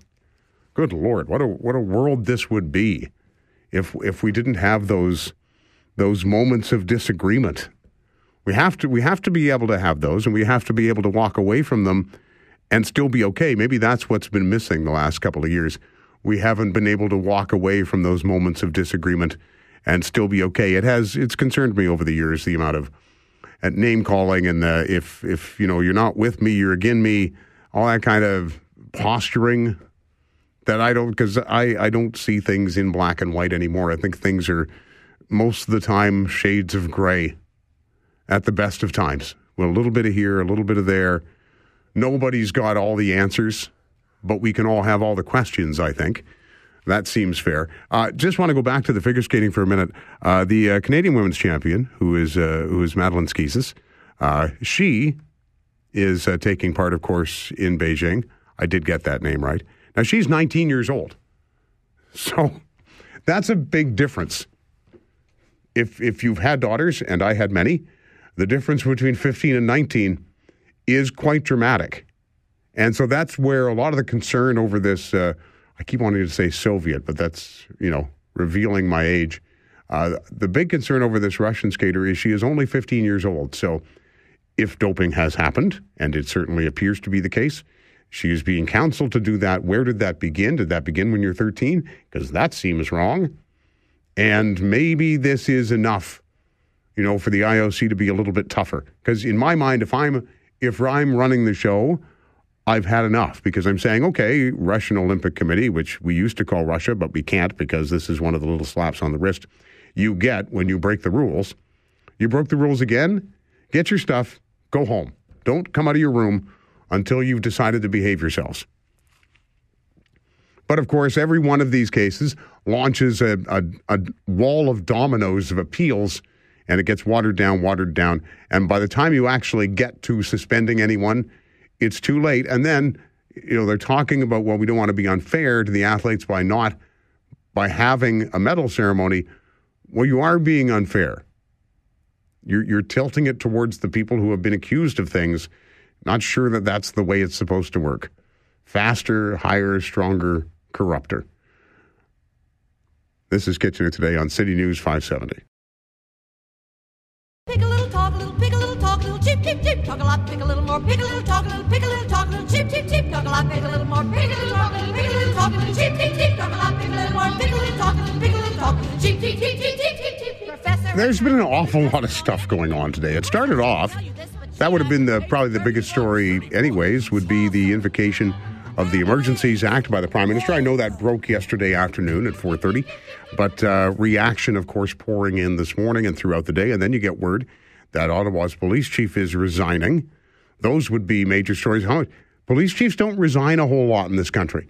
It is not something that we run into very often. They they retire, but they certainly don't resign in the middle of a crisis very often. Then, of course, you've got the Prince Andrew stuff where he's reached a settlement with his accuser, and then there's another story out there about uh, uh, Charles, Prince Charles, and planning his coronation that will be a much scaled down event because, well, it's kind of where we are in the monarchy these days. There's an awful lot of stuff going on. So why not talk about more of it? Sam Routley is a PhD student of political science at Western University, joins us this afternoon. Good afternoon, Sam. Hi, thanks for having me. Uh, we've, we've been having discussions about uh, about the Conservative Party and Erin O'Toole and pushed out the door. And no matter how many times this happens, and I've been around a long time, Sam, it is always the same question. How do you get the factions within the Conservative Party to, if nothing else, shut up for long enough to win an election? Yeah, yeah, I think um, that might be a useful way to put it. I think uh, the, the dilemma that the party has always faced and and and continues to face is, is this question of uh, how to operate as a conservative party, um, how to run in elections and, and win government um, in a country that is really ultimately not very conservative, um, especially when it comes to uh, more of the urban areas um, that that really, in many ways, decide Canadian elections. Uh, and so, exactly how do you moderate um, sort of conservative ideological beliefs um, while also, you know, maintaining a, a, a semblance of integrity, while also keeping um, the sort of party base happy is, is a real challenge. The goal, of course, for any party is to win. And you know, we've had this this this arm wrestle for years over the socially conservative side. Is is it not just simple enough to say, look, we're we're going to stay out of the social conservative business, but we're going to sit over here on the right and talk about, you know, less spending, more responsibility, et cetera. There you go. It, this seems simple to me. I, well, I think uh, the more uh, social uh, conservative side that, that you mentioned, I think um, they take it they, they take it much more seriously. They think it's a um, important part of, of, of something the government uh, ought to be pursuing, um, and something a set of values the government ought to uh, project, um, which which really motivates in many ways um, their own political involvement, uh, their own standing in the party, um, and unless the Conservative Party wants to totally disavow them, uh, they really need to make some sort of compromise or uh, agreement of that kind. Um, we are hearing much more talk, I think, Sam, in this country about populism and, and the Conservative Party taking a populist route. If you look purely at the definition of populism, that doesn't seem like a bad thing. Well, I mean, I think it really depends on uh, your perspective, uh, your own political stances. Uh, I think this relates to a set of, of broader um, political processes uh, that we've seen in the U.S. predominantly, but to some extent in, in France and Brazil and UK, um, where conservative politics broadly are starting to go in this uh, populist direction, um, driven by long-term cultural economic factors. Uh, and I think right now in Canada, there seems to be, through the current expression um, of the of the convoy and and resentment, anger, uh, grievances against COVID policies, you're seeing it potentially come to fru- fruition here, um, and potentially um, take over the the Conservative Party. Is is there a path forward for the Conservative Party where we, we go back to that discussion of the big blue tent? Because no one seems to be able to hold the tent together.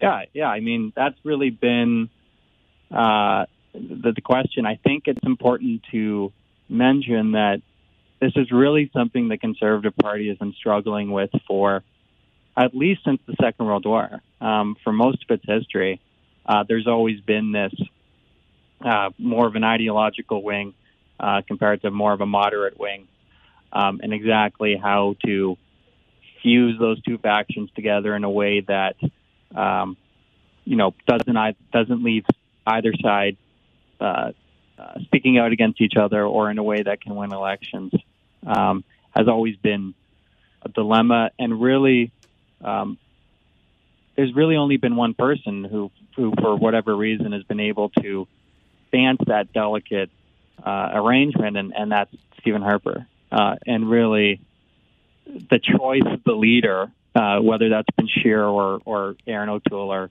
um, Poilievre potentially or whoever the next leader is going to be is really who can pull off that that sort of negotiating work, that moderate that moderating uh, role um, that Harper managed to, for some reason or another, some mystery, uh, managed to do. Well, and, and what's interesting about that, Sam, is that those moments where the Conservatives actually do manage to pull their tent together and get elected seem to coincide almost exactly at the same time as Liberal governments seem to have worn out their welcome for a few years. Yeah, uh, there. I mean, there is this. Um, there is this idea, uh, you know, that if if you want to consider the Liberals uh, the natural governing party, that they've managed to attach themselves to the Canadian political center, um, where most Canadians are, at least um, in Ontario.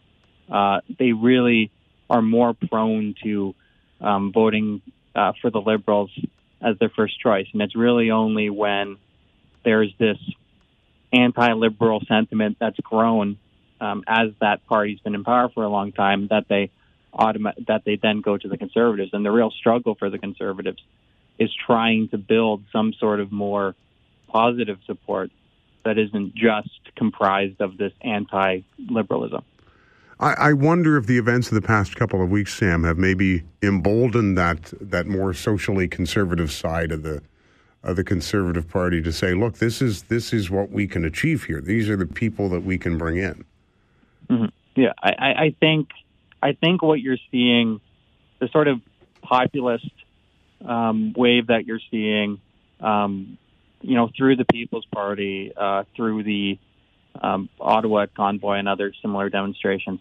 I think I think that's some, this is something, if not entirely new, at least noticeably noticeably different um, in what it contributes to this already um, tense conservative dynamic.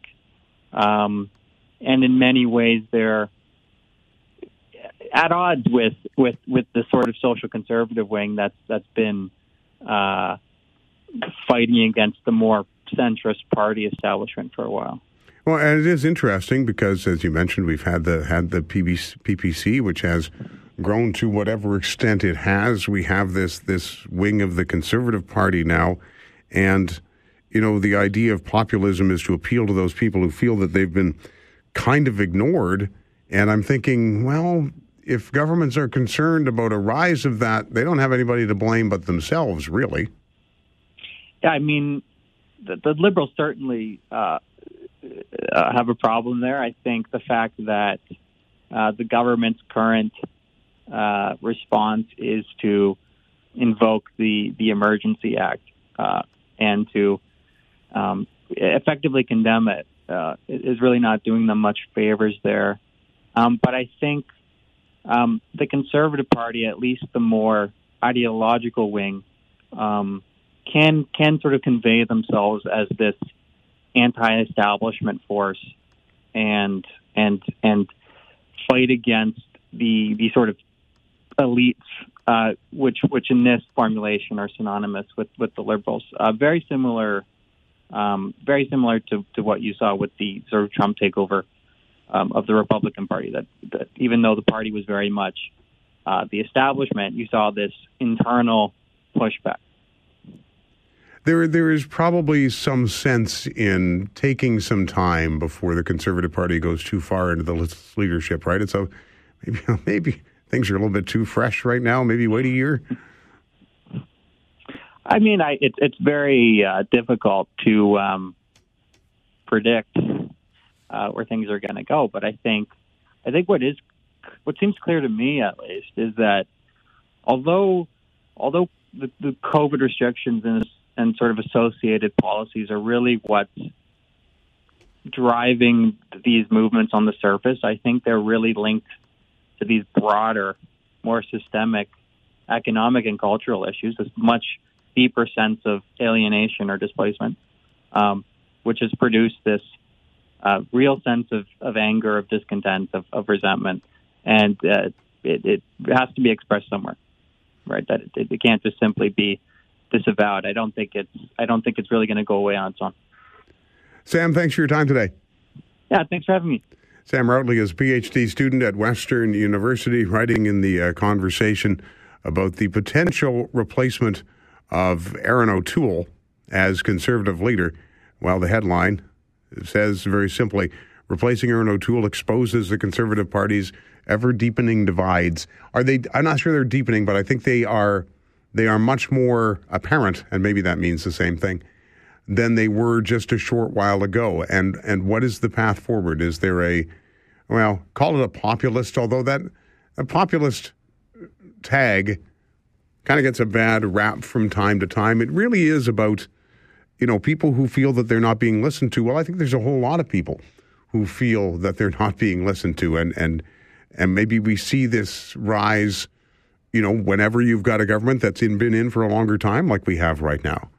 Um, at the end of the day, again, the conservatives will go with the route which they think will provide them the best chance to win.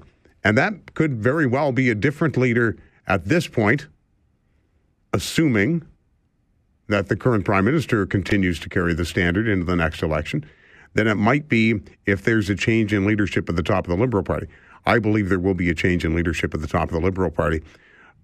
I I don't have a whole lot of interest. I, I can't imagine why anybody wants to spend 10, 12 years in that powder keg of a job. Because it's, boy, oh boy, things are bad enough before social media. Now it's just, you just, you just get constantly punched. Bob, go ahead. Hey, Brian.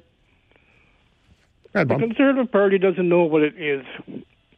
They can't go any too far to the right because we're not the United States. We don't put up with that. And so they're going to have to get a guy who's a little more in the center, and frankly, he won't he won't have a chance to rule to, to lead the party. Yeah, you might. Well, Bob, that has certainly been the uh, that has certainly been the point in the past. The people who could win the leadership couldn't win the election. The people who could win the election couldn't win the leadership. That's been kind of the issue for the Conservative Party, but maybe a, a lifelong split is worth it. The reality is that no matter no matter where you place yourself as a party across the political spectrum, there's another party there that's going to move. It's it is as much as I hate sports analogies, it's kind of that deal where, where the offense moves here and then the defense moves that way to try to counter what you're doing. It's not like we have staked out a position and we're going to stay there forever. You're going to move so that you can take advantage of whatever the feelings of voters and others are out there, and those change in time too. Right when you initially elect a PM, and then six, maybe seven, maybe eight years later, you do get to that point. Say, I've had enough of that. We would prefer to move on, and that's when conservative parties in the past have been able to win and to be successful because they can paper over their differences long enough because they realize, wait a minute, if we do this, we actually might be able to win the vote here. And that leaves another group of people who feel they're left out. Maybe those who are further right on the spectrum than the Conservative Party feels it has to be in order to be victorious. Those people feel left out, and that's where you get the People's Party. So is it is the idea to bring those two wings together? I'm not sure that that's entirely possible. Star 570 570 2545 1 800 570 5715. This is Kitchener Today on City News 570. the Conservative Party, at least the more ideological wing, can sort of convey themselves as this anti-establishment force and fight against these sort of elites, which which in this formulation are synonymous with, with the liberals. Very similar to, to what you saw with the sort of Trump takeover of the Republican Party. That even though the party was very much the establishment, you saw this internal pushback. Sam Routley, a PhD student at Western University in London, writing in the conversation about what uh, what happens in the months, maybe maybe longer time ahead. Personally, if I were the Conservative Party, I would have somebody in place by the summertime so that you have a chance for people, voters, to get to know. Like it's relatively.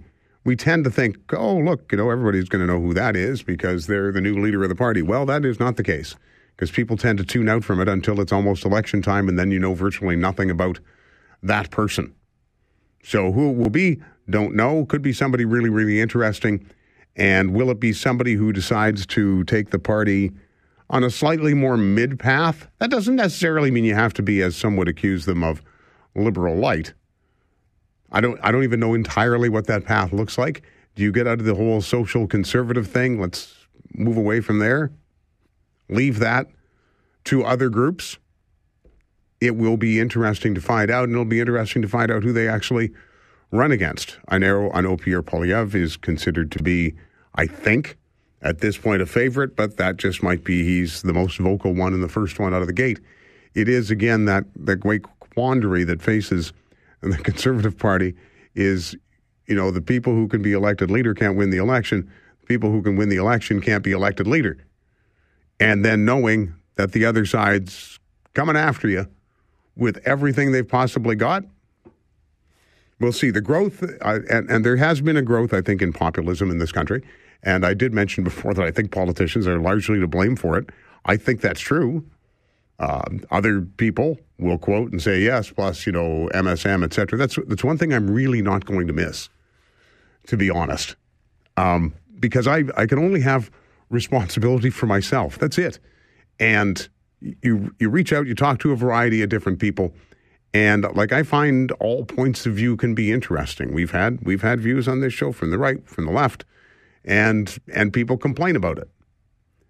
Unfortunately, in in this world today, that even though, as Mr. Springsteen says, 57 channels and nothing on, we got way more than 57 channels now. Forget about just television, but think about everything else, every other source that you've got out there. And I think we have become, you know, a nation of short attention spans where we can't be bothered to read anything really beyond the headlight or the headline. And we kind of live in these echo chambers where, oh, look, I agree with that. I like that a lot. And that's the way artificial intelligence works, right? As it goes along, picks up all those things. Hey, you like to look at that. I just another one of those fabulous examples last night. My wife and I decided to order uh, pizza. So we made the phone call, right? Made the order on the pizza. Actually, we did it online. That's fine. And as she was scrolling through social media later, up came the ad for that particular pizza place. That's those are the echo chambers that we live in these days. Uh, never that never used to be the case. Uh, it is Tuesday, of course, so I'm uh, I'm almost forty percent of the way through the farewell tour. Over the next couple of days, I just I just want to tell you uh, some of the people who will be on. Uh, my favorite pastor will be with us, uh, Mike Zenker from Hope Fellowship. If you remember back to our days with the Trinity Bible Chapel of a couple of years ago, those were those were some fun days, weren't they? And uh, Mike would also would often join us after those discussions and, and give us a slightly different perspective, as I've pointed out numerous times. Not a religious guy. Don't know what's beyond. Assuming at some point I'll find out. But I have, I have absolutely no issue with people having their own beliefs. In fact, to some degree, I can have a certain amount of jealousy for people who have that belief because that has never uh, was never instilled in me as a child and has never been something I particularly felt that I needed to be drawn to as an adult. And then we had a couple of other issues. Regardless, fine. But I always like to I like to hear the perspectives of people on that. And and Mike was was always a great guest because he wasn't threatening to throw thunderbolts at me or anything like that. So we'll have a, I, I want to have a, a, chat with Mike about uh, about kind of religion in the wake of COVID. Perhaps it doesn't even go to religion as much as it goes to spirituality. Probably something that's, you know, way too philosophical for an afternoon radio talk show. But hey, what the heck? Might as well go out that way. This is Kitchener Today on City News 570.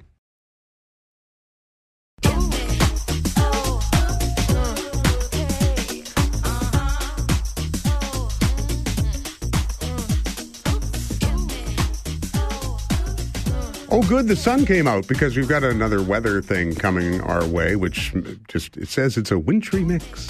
Yay! That sounds so cute. It's crap. That's what it is. It's rain and snow and freezing rain and all kinds of stuff that's coming. It's on our way, and it's winds. Please hunker down, get some chips, and you'll be fine. Uh, but thankfully, we have sun today so that our solar powered tech spotlight can shine on people like Kevin Forestell, who is the CEO of Dozr. Good afternoon, Kevin. Hi, how are you? I'm good.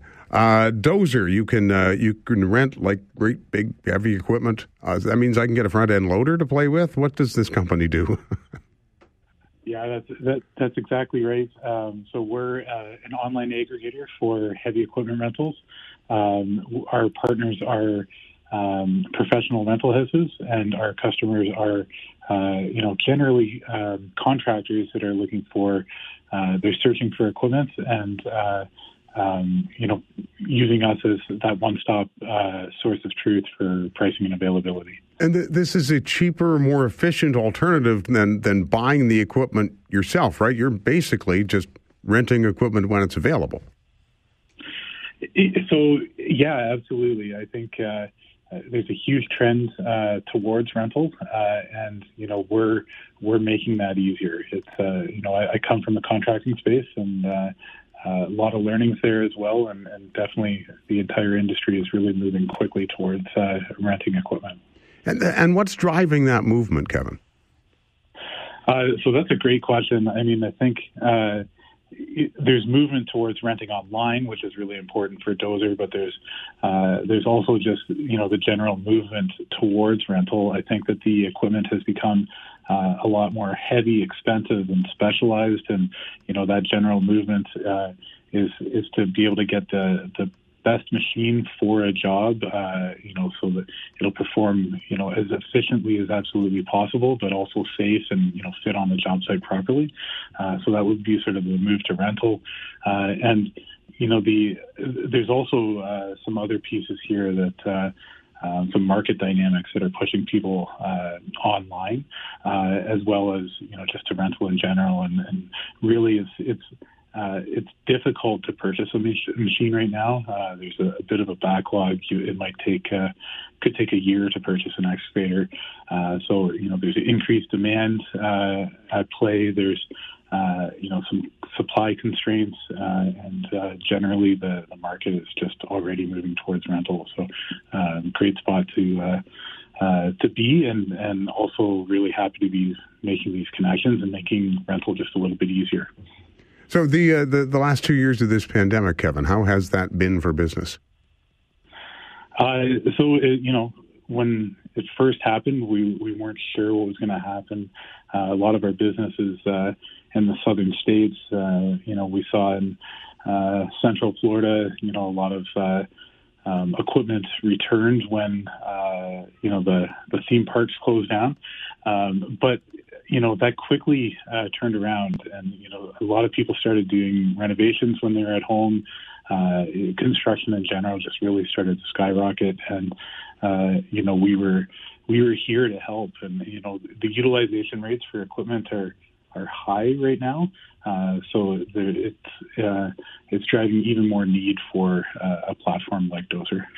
Now I know that uh, that you have raised some money that's going to help you expand your footprint in the United States, and we have a healthy construction industry here in Canada. But it, how much does it mean to get into the states and really have an impact? Uh, it's uh, it's super meaningful for us. So we, um, you know, at the beginning of the pandemic, the majority of our business was in, in Canada, and as the, uh, you know, over the last two years, um, by far the majority of our business is actually coming out of the southern states, uh, and you, there's just a tremendous opportunity down uh, down there. Um, and you know, still working up here in, in Canada, uh, lots of opportunity here as well. But uh, the the the money that's been raised will be all used for growth uh, and expanding um, at, with a focus on, on on the United States. What what are the, the challenges looking ahead, Kevin? Uh, I think the the biggest challenge is going to be um, just all, all all things to do with uh, scaling. Um, you know, we're we're we're hiring pretty aggressively. We have about uh, 65 uh, team members now, and we're looking to double over the course of the next uh, 11 months. Uh, so, you know, there's definitely a challenge in front of us to, uh, you know, get out there, recruit, uh, onboard, train. Uh, new team members, so uh, probably uh, hiring hiring will be the biggest uh, the biggest challenge. Uh, although network is deep, and you know uh, um, already finding some really uh, you know great team members to join uh, just in the first few weeks since the raise. And what kind of people are you're looking for, Kevin? Uh, everything from uh, you know software engineers uh, uh, through to uh, finance, sales, uh, marketing. Um, personally, I, I'm, I'm looking for uh, for an EA, but uh, you know, really, it's all roles within the company. Uh, the the majority of those roles are in uh, in engineering. And and it's interesting though that there's there's a change in so many tech companies that I've talked to over the past three or four years, Kevin, where they they they reach a point. You go through the development phase, and then you reach a point where you go, you know what, some sales and finance people would really be handy here. And but I think most people from the outside looking at the tech industry don't see it that way. Uh, that, that's interesting. I think we uh, we probably took the opposite approach. Um, you know, earlier on, uh, you know, um, I'm a I'm a non-technical founder. Come from the, the construction and landscaping industry, and uh, it kind of kind of came in with a sales and marketing approach, and started with a very light uh, MVP. And over the past few years, we've been building uh, a world-class uh, engineering team, and uh, you know they, they've they've caught us up to speed, and you know are starting to push us uh, um, well ahead, um, uh, which is great. But uh, definitely a healthy respect for uh, you know needing both engineering and sales and marketing. And and what does it mean to be here in this area, Kevin? Oh man, it, it means uh, so much to us. Um, you know, again, I, I kind of mentioned the non-technical founder thing when we decided to uh, make this decision to build uh, build out Dozr and um, you know ultimately leave and sell our, our landscaping business. Uh, the first thing we did was we joined uh, Communitech uh, and you know wanted to you know just get in with the sort of the tech community uh, and uh, you know meet some people and network. From there, uh, we got into the Rev uh, uh, the Rev Accelerator program. Um, continued building our network. Ended up meeting our CTO. Um, a deal uh, through that that that program. Got into the Lazaridis Scale Up program. It's just a, an unbelievable uh, community, very very supportive uh, in, in helping us uh, grow and get to this point. Uh, and then you know a huge amount of uh, talent uh, and, and really the whole reason that our our office is in Kitchener is to be close to Communitech and close to the university. Um, you know, to find this great talent and stay close to everyone. Um, as I look at your website and I see there's like a mini excavator and an excavator, I just have to ask you this question: Are those things as much fun to drive as I think they are? Uh, they definitely are, yeah, and they're they're they're easier to operate than uh, than they may look. you know, you don't want to tell me that, Kevin. Thanks, thanks for your time today. Appreciate it. Yeah, thanks so much. Thanks for having me on. Kevin Forestell is the uh, chief executive officer of Dozr. They've been around in town for a while. Uh, the operation, the operating idea is relatively simple. Look, there are, are pieces of equipment sitting over there doing nothing. You can rent them. Now, I think it'd be fun to have a mini excavator to run around in. I have no idea what I'd do with it, but it does sound like fun. And uh, I, I'm actually very thankful to all of the uh, companies over the past three or four years who've come on to the Tuesday Tech Spotlight. Uh, sometimes at the very last minute, but that's always turned okay. And you learn about all the interesting companies that are in the region. And then you also learn that, yeah, sure, software engineers, really good to have, guys who, girls who can write code. That would be interesting, but you need sales and you need marketing and you need administration. You need all of those things that make the rest of the business run. So you shouldn't be afraid if you don't have that tech background of going into that tech sector because there's probably something out there for you. Uh, back to wrap up and look ahead. This is Kitchener Today on City News 570.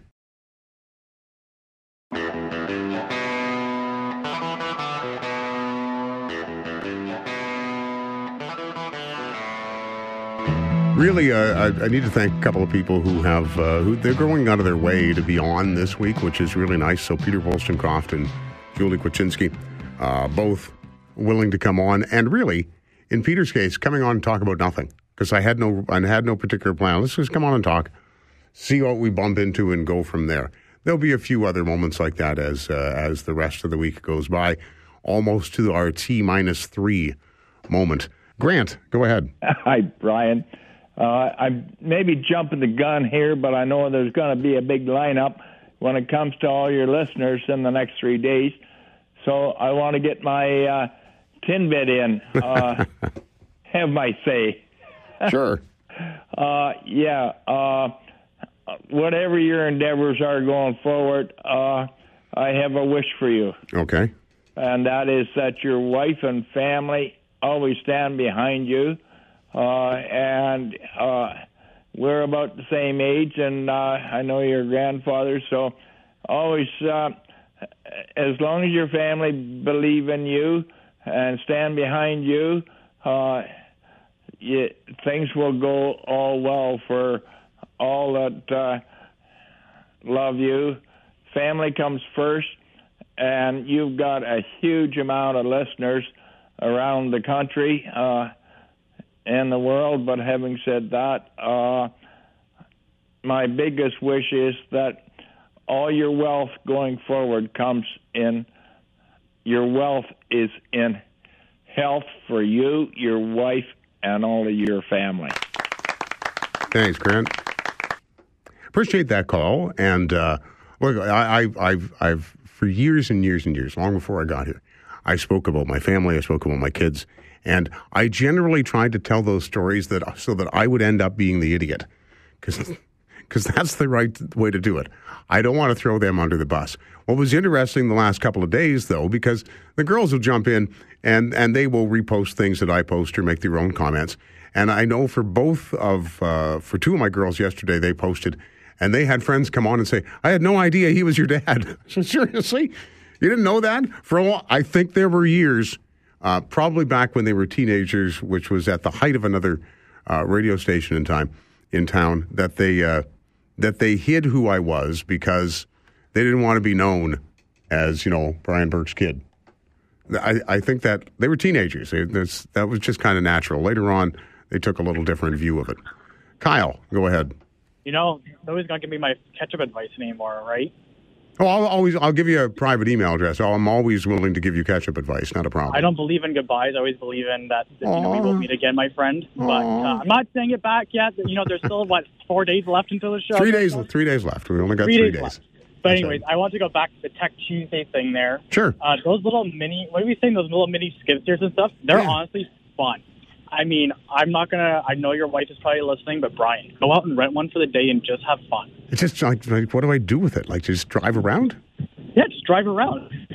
Like that's what I would do. That's go out, go up and down the street. You know, like I don't know. Like it's, they're just they're just honestly they're fun to drive. Like I remember my first landscaping job. We rented one just to dig uh, postal holes, right, every so often. All right. They're, they're driving ones, right? And oh my gosh, I was like, can I just do this all day? He's like, no, I don't pay you. And I, I, he's like, I, I'm wasting my money on you if I paid you to just sit around and do that all day. Come on. That's, that's like a, I know, right? It's like a dream Anyways, job. Want- it would be. Anyways, thanks, Brian. Thanks, Kyle. Appreciate the call. I think it'd be fun. Bob. Hey, Brian. You're I'm back. Sorry to, sorry to hear you leaving, but I hope you enjoy what you're going to be doing. Well, I, I, I am. It's uh, you know what? I'm always happy doing something. I have no interest in retiring or walking away. There's so many interesting things to do out there, and uh, you know what? We'll we'll land at least close to our feet, if nothing else. I always enjoy listening to you. I, sometimes I like pushing your buttons. That's okay. I, I'm, I'm uh, look. I, we we got you to admit that you'd voted conservative. That's still it's a very proud moment. It's up on our wall of fame here. Well, be, I think it's going to be a while before I do that again. Oh, come on. Well, like I said, I hope you enjoy yourself and best of luck, sir. All right, thanks, Bob. I appreciate it. I, I, I'm not being, well, I am. I, I am being um, particularly non-transparent when it comes to where I'm going, and there are there are a couple of reasons for that. Um, not because, uh, look, I'm not not going. One thing I want to make clear: not going to another radio station. Okay, that we that horse is is back in the barn. It can stay there for a while until someone else. I will never say never to anything the right thing came along, I'd probably jump at it. But that is over there. So we're leaving that over there and we're going over there and I'd rather not I'd rather not bring them into the conversation at this point. Let's just put it that way. And uh, and and that's the the easiest way to deal with it at this point. As, as, and it's very similar in some ways to to me trying not to drag anybody else on this show into the same conversation because they don't they don't deserve that. I, and I don't want them to be judged in that way. So that's that's just trying to be a little bit fair. I'm I've said it before. I'm thankful for the opportunity to get to do a farewell farewell tour because most people in this business don't get that opportunity. Mark, go ahead. Good afternoon, Brian. Brian, I was talking to my mom today. She listens to you all the time. She's 88, and she said to me, 570 has just lost their best talk show host oh. ever. My I- mom said that to me. I appreciate that, Mark, and I And appreciate one, your one more thing, Brian, coming from me. Rogers dropped the ball big time. They're the losers. And I- we're we're not going to do that. See, I'm trying trying to avoid that. As I've said, and I'm maintaining this level because it's the right thing to do.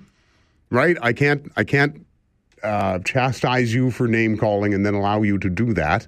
I, I, I get it. I understand the frustration, etc. I shared some of the same frustration, maybe some of the same emotion. All those things may have happened.